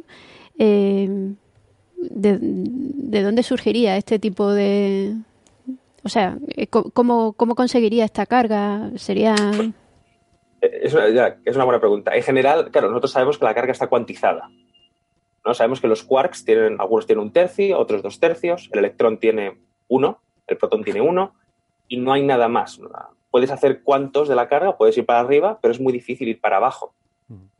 Sería muy difícil que una partícula tendría 1/100,000 de la carga del electrón, que es más o menos lo que necesitas aquí. La manera normal en la que en física de partículas esto se consigue es a través de lo que se llama un fotón oscuro. Tú tienes un fotón normal que habla con los electrones y los protones, con carga unidad. Tienes un fotón oscuro que habla con la materia oscura, con también una carga orden unidad. Y estos dos fotones se mezclan el uno con el otro.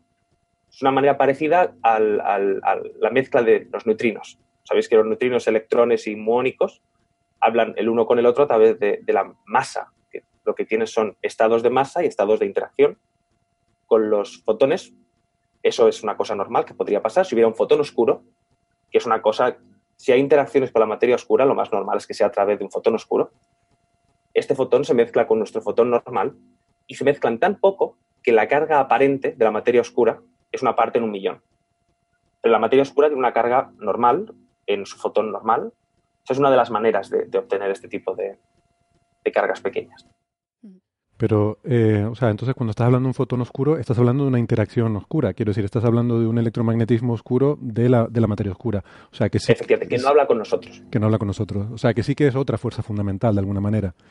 Sí, pero es una fuerza que, como solamente habla con la materia oscura, y solamente es a través de este mezcla cinética del fotón normal con el fotón oscuro, es una fuerza que nosotros no veríamos en el laboratorio, pero que podríamos ver mirando las interacciones propias de la materia oscura consigo misma en el cosmos. Y hay muchos estudios que miran este tipo de cosas, pero esa es una de las maneras de obtener una carga que sea 1/1.000.000. La manera menos bonita sería decir que la carga fundamental es 1/1.000.000 y da la casualidad de que el electrón es 1.000.000. Uh-huh. Yeah. Pero es una cosa que nos gusta mucho menos a nivel teórico. Vale, pero esto es interesante porque sí, lo del fotón oscuro sí que lo habíamos comentado alguna vez, pero yo entendía que era una cosa que vivía en el mundo oscuro y que no tenía absolutamente ninguna interacción con el mundo normal, ¿no? Pero lo que me está diciendo es que sí que hay algo de mezcla con el fotón normal de... Pero entonces la duda que me surge, ponías el ejemplo de los neutrinos, ¿no? Que es verdad que efectivamente sí que tienen interacción entre ellos y los neutrinos pueden pasar de un tipo a otro, pero claro, la diferencia entre neutrinos y fotones es que el neutrino tiene masa y por tanto percibe un tiempo, ¿no? Mientras que el fotón no tiene masa, un fotón uno no puede pensar que oscile como oscila el neutrino porque al no tener masa se mueve a la velocidad de la luz, no existe el tiempo para un fotón y no puede tener una oscilación, ¿no? O sea, un fotón normal y oscuro no podrían cambiar de un tipo a otro, entiendo. Depende, claro.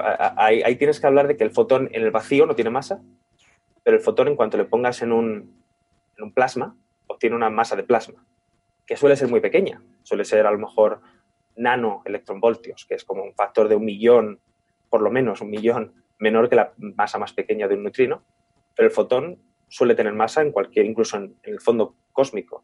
O sea, el hecho de que hay electrones libres en cosmología, en el universo, hace que los fotones tengan una pequeña masa.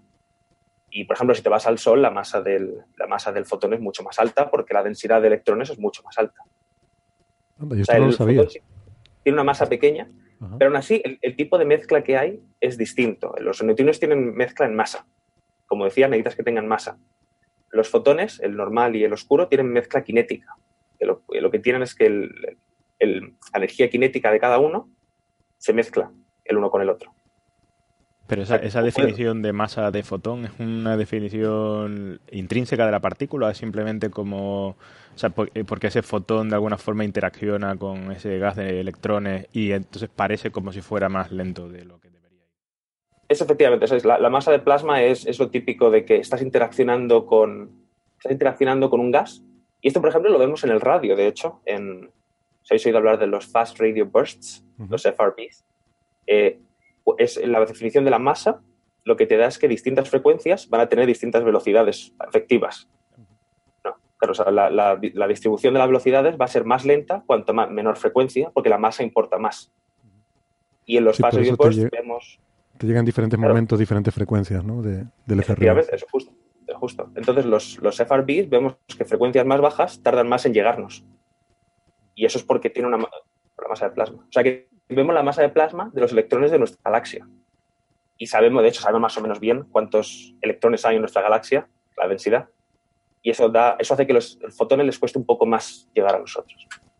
Ah, qué curioso. Sí, bueno, es igual que los fotones que se generan en el núcleo del Sol, ¿no? Que tardan millones de años en salir, a pesar de que si fueran a la velocidad de la luz tendrían que tardar Lo que pasa es que interaccionan tanto, que... Después es porque van siendo absorbidos y remitidos. Efectivamente, ¿no? Pero es esto mismo, ¿no? O sea, son interacciones electromagnéticas, ¿no?, que hacen que, en promedio, estadísticamente vayan más lento de lo que deberían ir, ¿no? Entiendo yo. Sí, pero entiendo que él está hablando de la propagación. O sea, aunque no haya absorciones y remisiones, sino simplemente por estar propagándote en un medio, vas a ir... Bueno, es verdad que la velocidad de la luz es diferente, es más baja en un medio material que en el vacío. Y claro, eso se puede asociar, supongo, que con el hecho de que tenga una masa, ¿no? Sí, pero son por interacciones, entiendo yo. O sea, es porque ese fotón en un plasma de electrones va interaccionando con esos electrones. Entonces, sí, pero no es absorbido y remitido. Quiero decir que, como en el caso del Sol, por ejemplo, es que un átomo lo absorbe, se lo queda, luego lo remite en otra dirección. Pero pues, ese caso yo creo que es porque es muy ópticamente gruesa, claro, la cosa, ¿no? Entonces, sí. Es el caso límite de lo que me imagino que está hablando Julián, ¿no? Que es un caso muy tenue. Pero claro, en el interior de una estrella lo llevas a un caso muy extremo, y por eso tardan millones de años en caminar, pues, no sé, el radio del Sol, ¿no? Entonces, o sea, lo de esa era otra duda que yo tenía, lo de esto de que la carga tenga que ser una millonésima de la carga del electrón, no me quedaba claro si era una cota o si era un requisito. Quiero decir que si tú puedes... Es una buena... Más o menos necesitas que... O sea, tenemos ciertos límites de laboratorio, de experimentos de acelerador de partículas. O sea, por ejemplo, en SLAC, en Stanford, hubo un experimento para buscar partículas cargadas con una carga menor a la del electrón, y tuvieron cargas hasta más o menos una parte en 10.000. No vieron nada nuevo. Hasta más o menos en la masa, entre una vez y 200 veces la masa del electrón.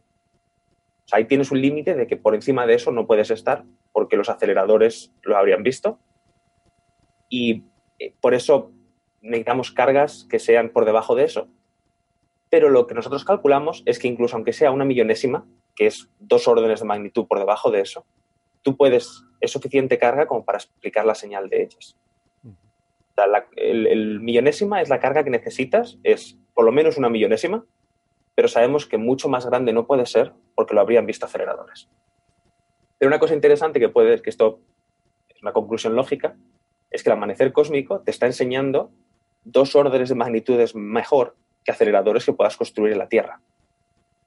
Son medidas muy indirectas, porque no es una cosa que tú puedas reproducir exactamente, porque lo ha hecho la cosmología y lo ha hecho una vez y ya está. Y podemos medirlo mejor o peor, pero lo medimos y ya está. Pero nos puede enseñar cosas que no hemos visto con aceleradores en la Tierra y que es posible que no veamos a no ser que nos gastemos miles de millones de euros en aceleradores nuevos.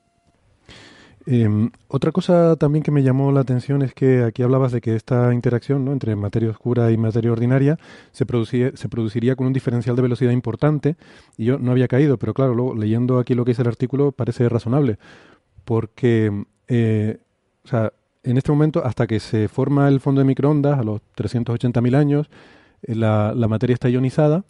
Los fotones, esto lo hemos comentado alguna vez, ¿no?, los fotones están acoplados con la materia porque van rebotando continuamente en los electrones, pero después de que se forma el fondo de microondas, se vuelve neutra la materia, se forman los átomos, los protones se unen con los electrones, etcétera, y la radiación queda libre. Y en ese momento es cuando la materia ordinaria puede empezar a colapsar.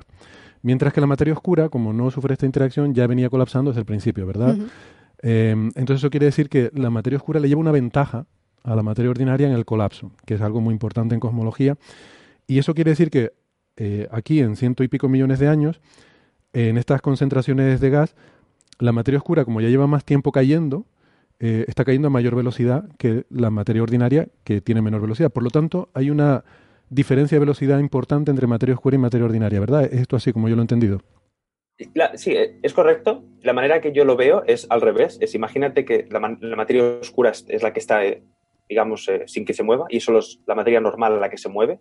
Y la materia normal tiene que ¿cómo se dice?, conseguir el tiempo perdido.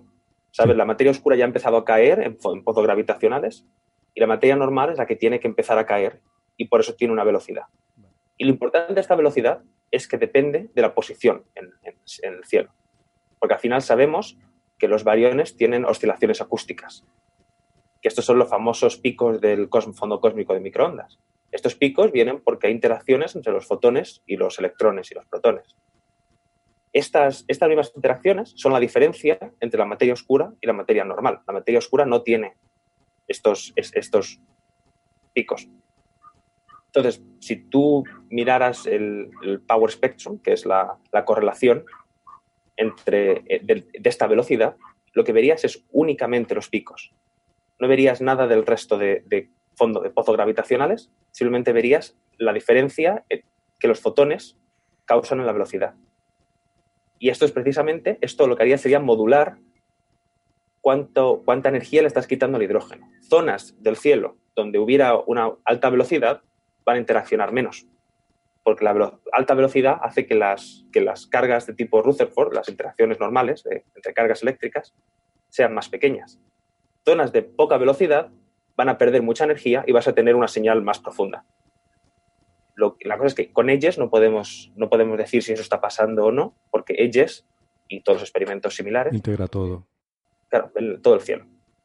Pero la idea es que para realmente creerte una señal de 21 centímetros deberías verlo en interferometría, que lo que quiere decir es que no solamente ves la señal de 21 centímetros de todo el cielo, sino que ves cómo varía en distintas partes del cielo. Ajá, qué interesante. O sea, que los sitios donde hay mayores concentraciones, donde hay pozos de potencial más grande, ahí deberías ver una diferencia de velocidad mayor y por lo tanto habría más intercambio de energía entre materia oscura y ordinaria. ¿Es eso lo que estás diciendo? En general, tú esperarías que donde haya más materia va a haber más hidrógeno y por tanto va a haber más señal. O sea, eso es lo que uno espera y eso es lo que, aunque no hubiera interacciones de ningún tipo, te esperarías que más materia significa más señal. Sí, pero el exceso de la línea debido al enfriamiento se debería producir. Claro.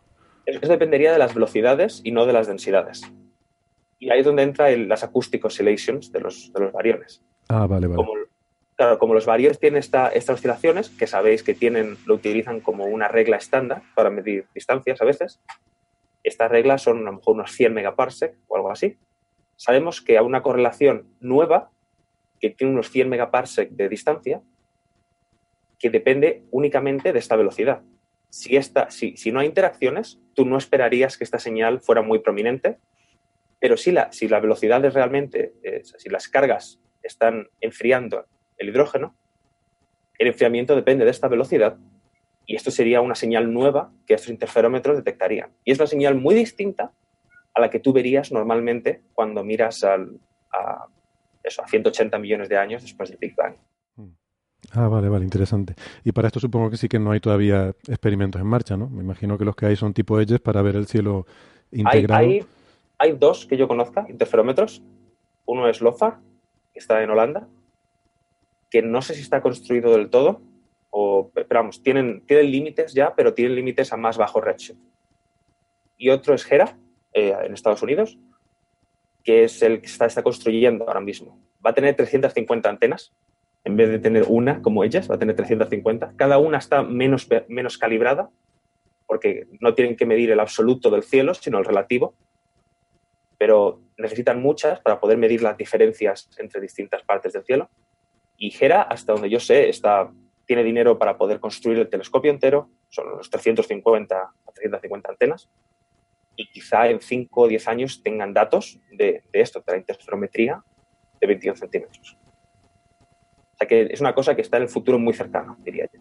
Muy bien. Pues sí que hay planes entonces. Bueno, no sé, yo tengo un poco la sensación de que estoy acaparando aquí a Julián, no sé si te quieren preguntar algo. No, yo estoy disfrutando oyéndolo hablar. O sea que... no, la verdad que es apasionante. Un tema que se sale un poco de mis conocimientos y bueno. Es súper fascinante todo esto. Pues nada, yo qué sé, es un poco, ¿cómo se dice? Como un teaser, ¿no? Como una cosa de que tenemos ahí este tema, ¿no? Que podría ser potencialmente algo revolucionario para la física, para la cosmología. Yo sí tengo una pregunta.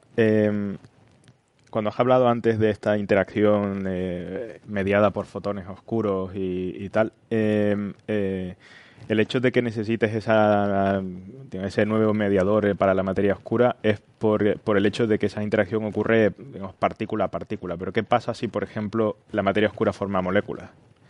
Y moléculas en el cual la carga no está perfectamente equilibrada y entonces tienes una carga residual del orden de 10 a la menos 4 o lo que sea.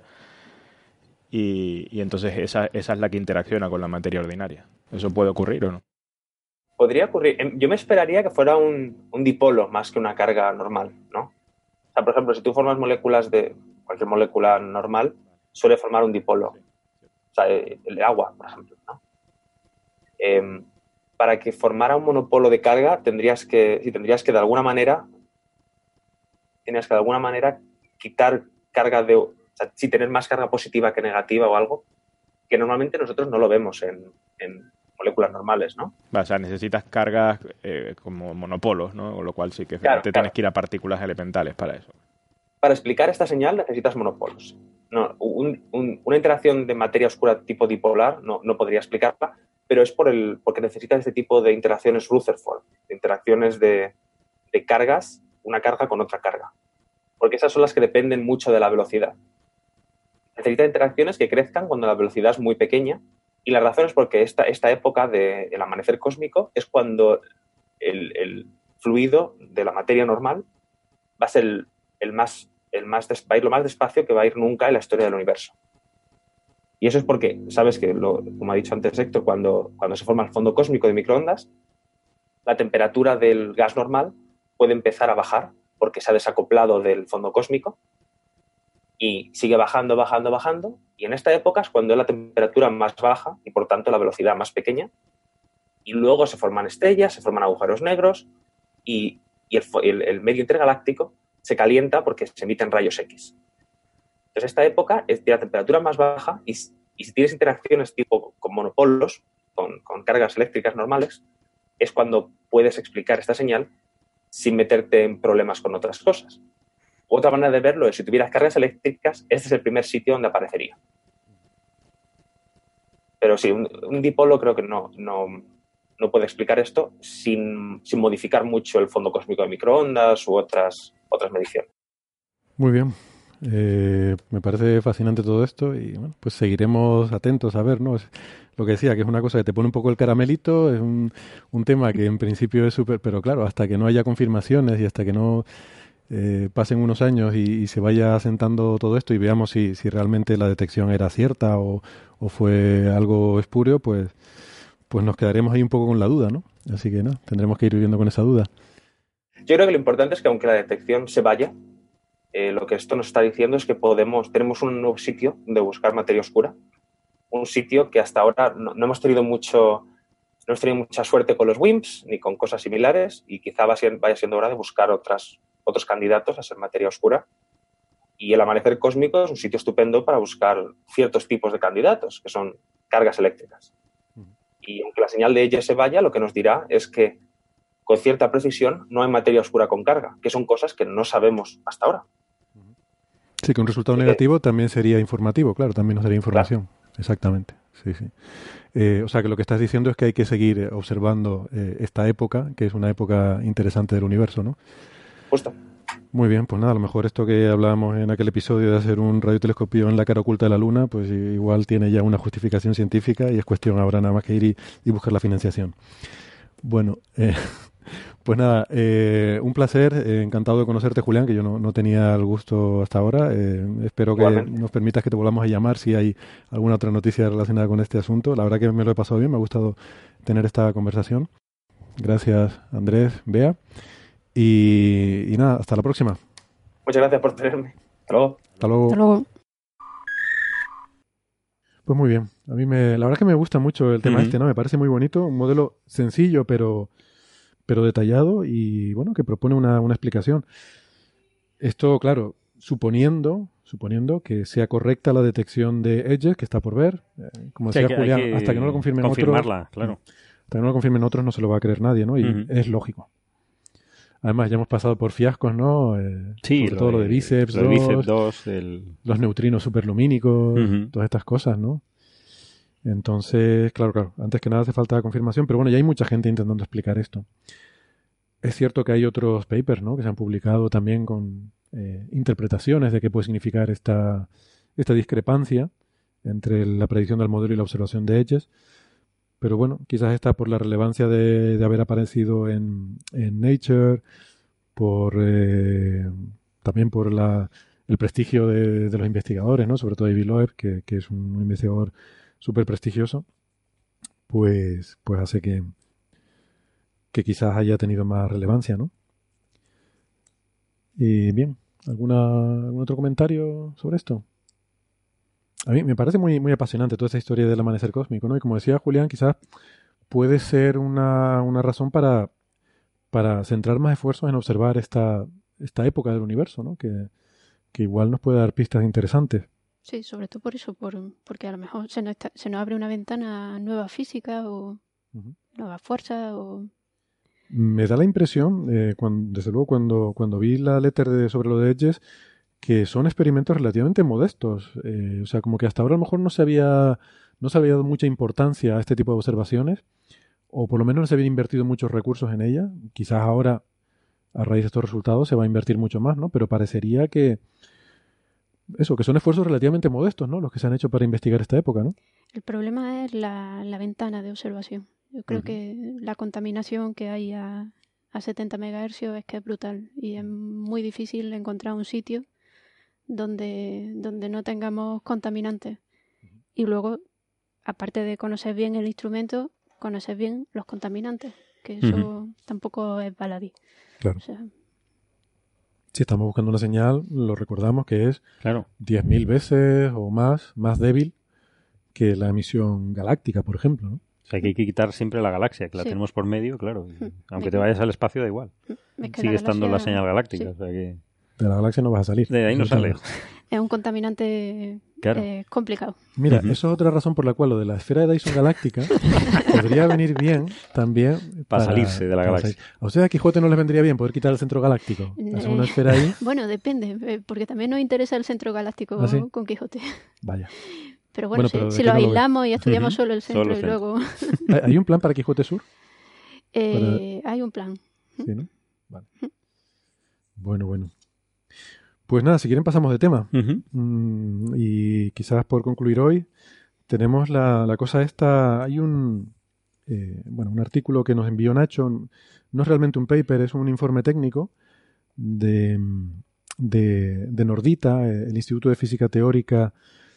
es realmente intergubernamental, entre Suecia, Dinamarca también participan, pero bueno, esto es en colaboración con la Universidad de Estocolmo, y plantean aquí, en este informe, una posibilidad que me pareció muy intrigante, que todavía no hay resultados ni nada, pero la idea es curiosa, ¿no? Se trata de buscar materia oscura, ya que estamos hablando de materia oscura, intentar hacer detección directa de materia oscura, pero en vez de en experimentos, como se están haciendo ahora, pues enterrando no sé cuántas toneladas de no sé qué elemento metida en una mina debajo de una montaña, etcétera, intentar usar el registro geológico para ver si en rocas de 1.000 millones de años de antigüedad a un porrón de kilómetros bajo tierra podemos encontrar rastros de interacción entre materia oscura y materia ordinaria, ¿no? Entonces, es solo un planteamiento de concepto. Ellos dicen que ya publicarán más papers porque es un proyecto que están iniciando. Y que esto es como digo, no es un paper, es un informe técnico, o sea que, bueno, tampoco es que haya aquí resultados súper relevantes, pero me pareció así curioso, ¿no? Una de estas cosas curiosas y que puede ser interesante, ¿no? No sé qué les parece. Bea, tú lo leíste, ¿verdad? Sí, he estado mirándolo porque me ha parecido eso, bastante llamativo, ¿no? Y desde luego otra forma de acercarse, en vez de construir tanques con toneladas de xenón y, en fin... Pues es otra aproximación y además un registro geológico en el tiempo que también puede ser interesante, ¿no? Por lo visto, pues están sacando cuatro tipos de minerales que están situados a unos 10 o 12 kilómetros de profundidad y bueno, pues parece que ese tipo de minerales tienen una composición química pues que barre un amplio espectro de núcleos en los que, bueno, si hay algún tipo de desplazamiento debido a la interacción con los WIMPs, pues sería... Los WIMPs son las partículas débilmente interaccionantes de la materia oscura. Que es lo que se supone que es la materia oscura. Lo que tienen es eso, distintos núcleos para muestrar distintas masas de núcleo, ¿no? A ver si en uno se observa, en otros no. Entiendo, ¿no? Que debe ser por eso. Sí, esto es que la clave, has dicho 12 kilómetros de profundidad, fíjate qué barbaridad, ¿no? O sea, es una bestialidad. Pero se hacen perforaciones, yo lo estoy mirando, ¿no? O sea, hay perforaciones geológicas donde se taladra, básicamente, un agujero, un tubo, vas taladrando. Sí, es que eso es muy, muy profundo, porque la fosa de las Marianas está a 11 kilómetros, creo, o sea, debajo del mar. Debajo del mar. O sea, que en tierra, echarte 11 kilómetros de... Lo mire, el récord es de los años 70, ajá, fíjate, los años 70, de los geólogos soviéticos en aquella época, de una perforación de estas que hicieron de 12 kilómetros. Una perforación ultra profunda. Uh-huh. Y entonces, bueno, plantean eso, ¿no? Hacer este tipo de perforación. Hasta 12 kilómetros más o menos sabemos hacerlo desde los años 70. Uh-huh. Y sería factible. Y extraer minerales de ahí, como dice Bea, para buscar alguna interacción. Una partícula de materia oscura, como claro, pasan con velocidades muy, muy grandes. Uh-huh. Porque eso en principio está orbitando la galaxia. O sea, yo no sé, la velocidad relativa entre el fluido de materia oscura y nosotros puede ser de, no sé, cientos de kilómetros por segundo o algo así, ¿no? O sea, básicamente del orden de la velocidad, supongo, del Sol alrededor de la galaxia, más o menos. Uh-huh. Que creo que era algo de ese orden. Y claro, si una particulita de materia oscura choca con un núcleo atómico, el pepinazo lo hace retroceder, claro, ¿no? Le hace retroceder una cantidad importante. Uh-huh. Lo que yo no sabía era que esto se podía observar. Yo pensaba que tú movías un núcleo y ya está. Pero ellos hablan aquí de las trazas de retroceso de un núcleo en el mineral. Uh-huh.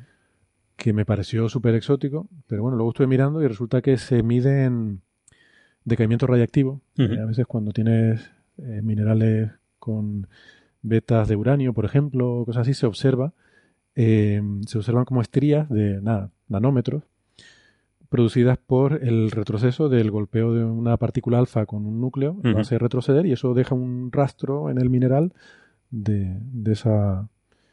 que vamos, que se podría medir. O sea, eso se podría, eso es lo que dicen, ¿no? Que usan diferentes minerales con diferentes tipos de núcleo, muy ligeros, o muy pesados, o intermedio, para ver cómo eliminar un poco los contaminantes, ¿no? O sea, lo que nos puede llevar a error, ¿no? Que si los rayos cósmicos, o las partículas cargadas, o los neutrinos, ¿no? Esa es la gracia de irte muy profundo, ¿no? Claro, claro. Sí, porque la mina creo que más... la mina no, el experimento más profundo de detección de materia oscura creo que está a 2 kilómetros bajo tierra o algo así en China. Sí. Que es poquísimo, comparado con los 12 que me estás hablando, claro. Que es una pasada. Y tiene la ventaja añadida de que son materiales que llevan miles de millones de años, claro, en ese sitio. Con lo cual han ido detectando, entre comillas, posibles perturbaciones con la materia oscura durante ese tiempo. Claro.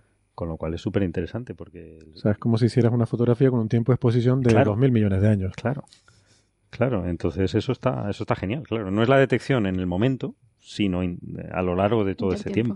Como cuando haces astrofotografía y ves trazas de estrellas integrando una hora. Sí, claro. Pues aquí integras 2.000 millones de años y buscas trazas de materia oscura, ¿no? Sí, es muy bonito porque, claro, el Sol, el movimiento del Sol alrededor del centro galáctico son 230 millones de años.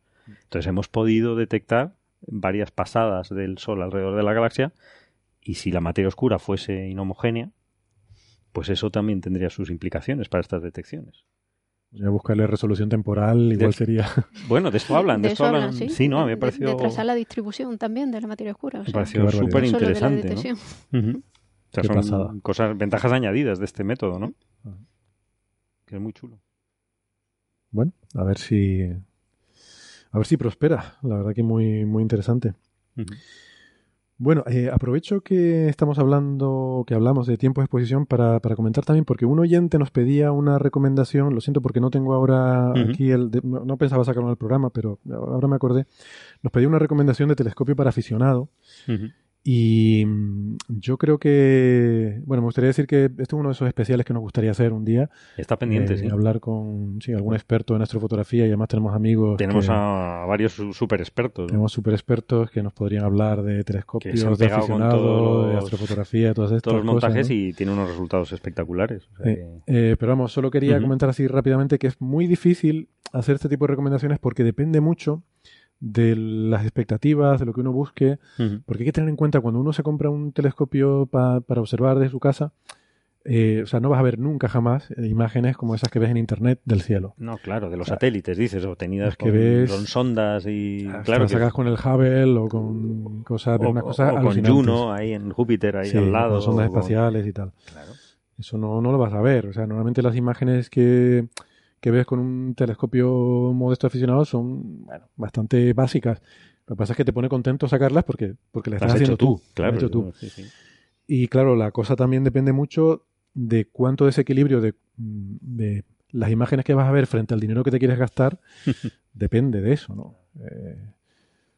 No sé, un celestrón de 30 centímetros estaría estupendo, pero es muy caro eso. Pero es bastante caro. A mí me parece un desembolso importante. Claro, ¿no? Depende también de si quieres una montura automatizada, que tú le pongas ahí en el portátil, vete al cúmulo de Hércules, y te apunta al cúmulo de Hércules, ¿no? Por ejemplo, eso es maravilloso. Uh-huh. Pero también tiene su coste, ¿no? Y luego está el tema de la astrofotografía, que realmente, a lo mejor, más que mirar uno por el ocular, igual es más interesante hacer fotos. Y con eso, si tienes una cámara reflex, por ejemplo, con equipo bastante no muy caro, por ejemplo, una montura sería lo más necesario, una montura que siga el cielo, una montura automatizada que vaya siguiendo el cielo, una montura con seguimiento, pues te podría permitir hacer imágenes muy interesantes. Y puedes introducirte en todo el mundillo de la astrofotografía, de cómo apilar imágenes, usar software de reconstrucción, claro, y tal. O sea, que es para plantearse un poco... Son cosas diferentes, pero... Sí, son cosas diferentes. Porque la experiencia de mirar por el canuto, eso el ser humano nos encanta. O sea, te llena bastante, es decir... Si vienen a Canarias y si vienen en el observatorio, tenemos telescopios que no son de aficionados, que se usan profesionalmente, como el Mons, que es un medio metro que puedes mirar por el objetivo y es impresionante, ¿no? El cielo que hay, sobre todo en el observatorio en el que está, ¿no? Es decir, que se usaba también profesionalmente este telescopio, ¿no? Entonces, pero esa es una experiencia.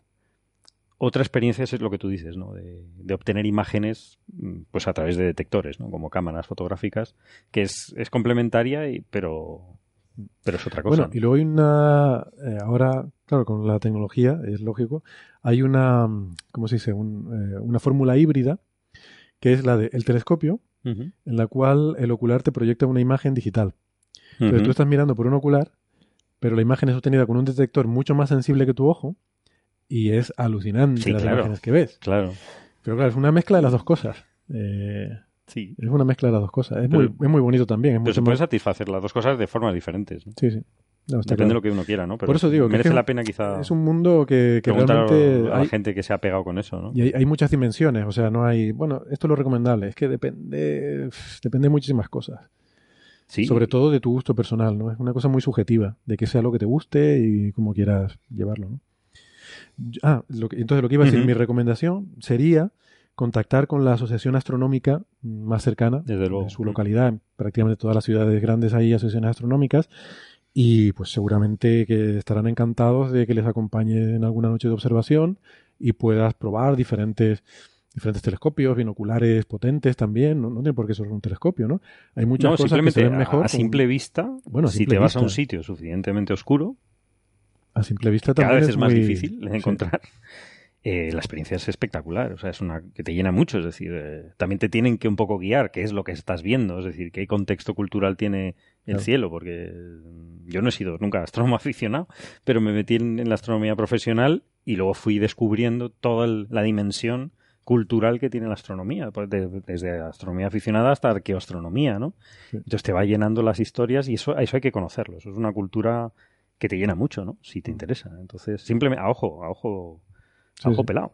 Si el cielo está a ojo pelado, ya se disfruta mucho el cielo. Claro, ¿no? Y eso hay que empezar así, ¿no? Y pues también, ¿no? Yo sugeriría, pues eso, contactar con la Asociación Astronómica. Sí, desde luego. De hecho, bueno, Olga, tú que eres operadora y te tiras un montón de noches arriba en el observatorio, no sé si tienes algún otro consejo en ese sentido. No, incluso, bueno, no sé dónde será el oyente, pero claro, aquí tienen mucha accesibilidad si quieren probar sus instrumentos, incluso pedirnos telescopios pequeñitos que tenemos nosotros para que ellos vean la diferencia. O usar el Mons, como ha dicho tú, incluso el IS-80 también lo tenemos para prácticas muchas veces. Ah, qué bueno. O sea que cada uno, pues no sé, según lo que le interesa más hacer, puede ir probando y viendo. Pues sí, por eso yo creo que lo ideal, sobre todo si uno no tiene muy claras las cosas, es eso, contactar con la gente y la agrupación astronómica más cercana, ¿no? Sí. Eso y bueno, y probar un poco y experimentar y ir viendo qué es lo que más te gusta. Muy bien. ¿Alguna cosita más? Pues yo creo que con esto está bien por hoy. Muchas gracias, Bea, Olga, Carlos. Muchas gracias sobre todo, amigas oyentes. Nos volvemos a escuchar la semana que viene, que volveremos con más ciencia. Hasta luego. Hasta luego. Hasta luego.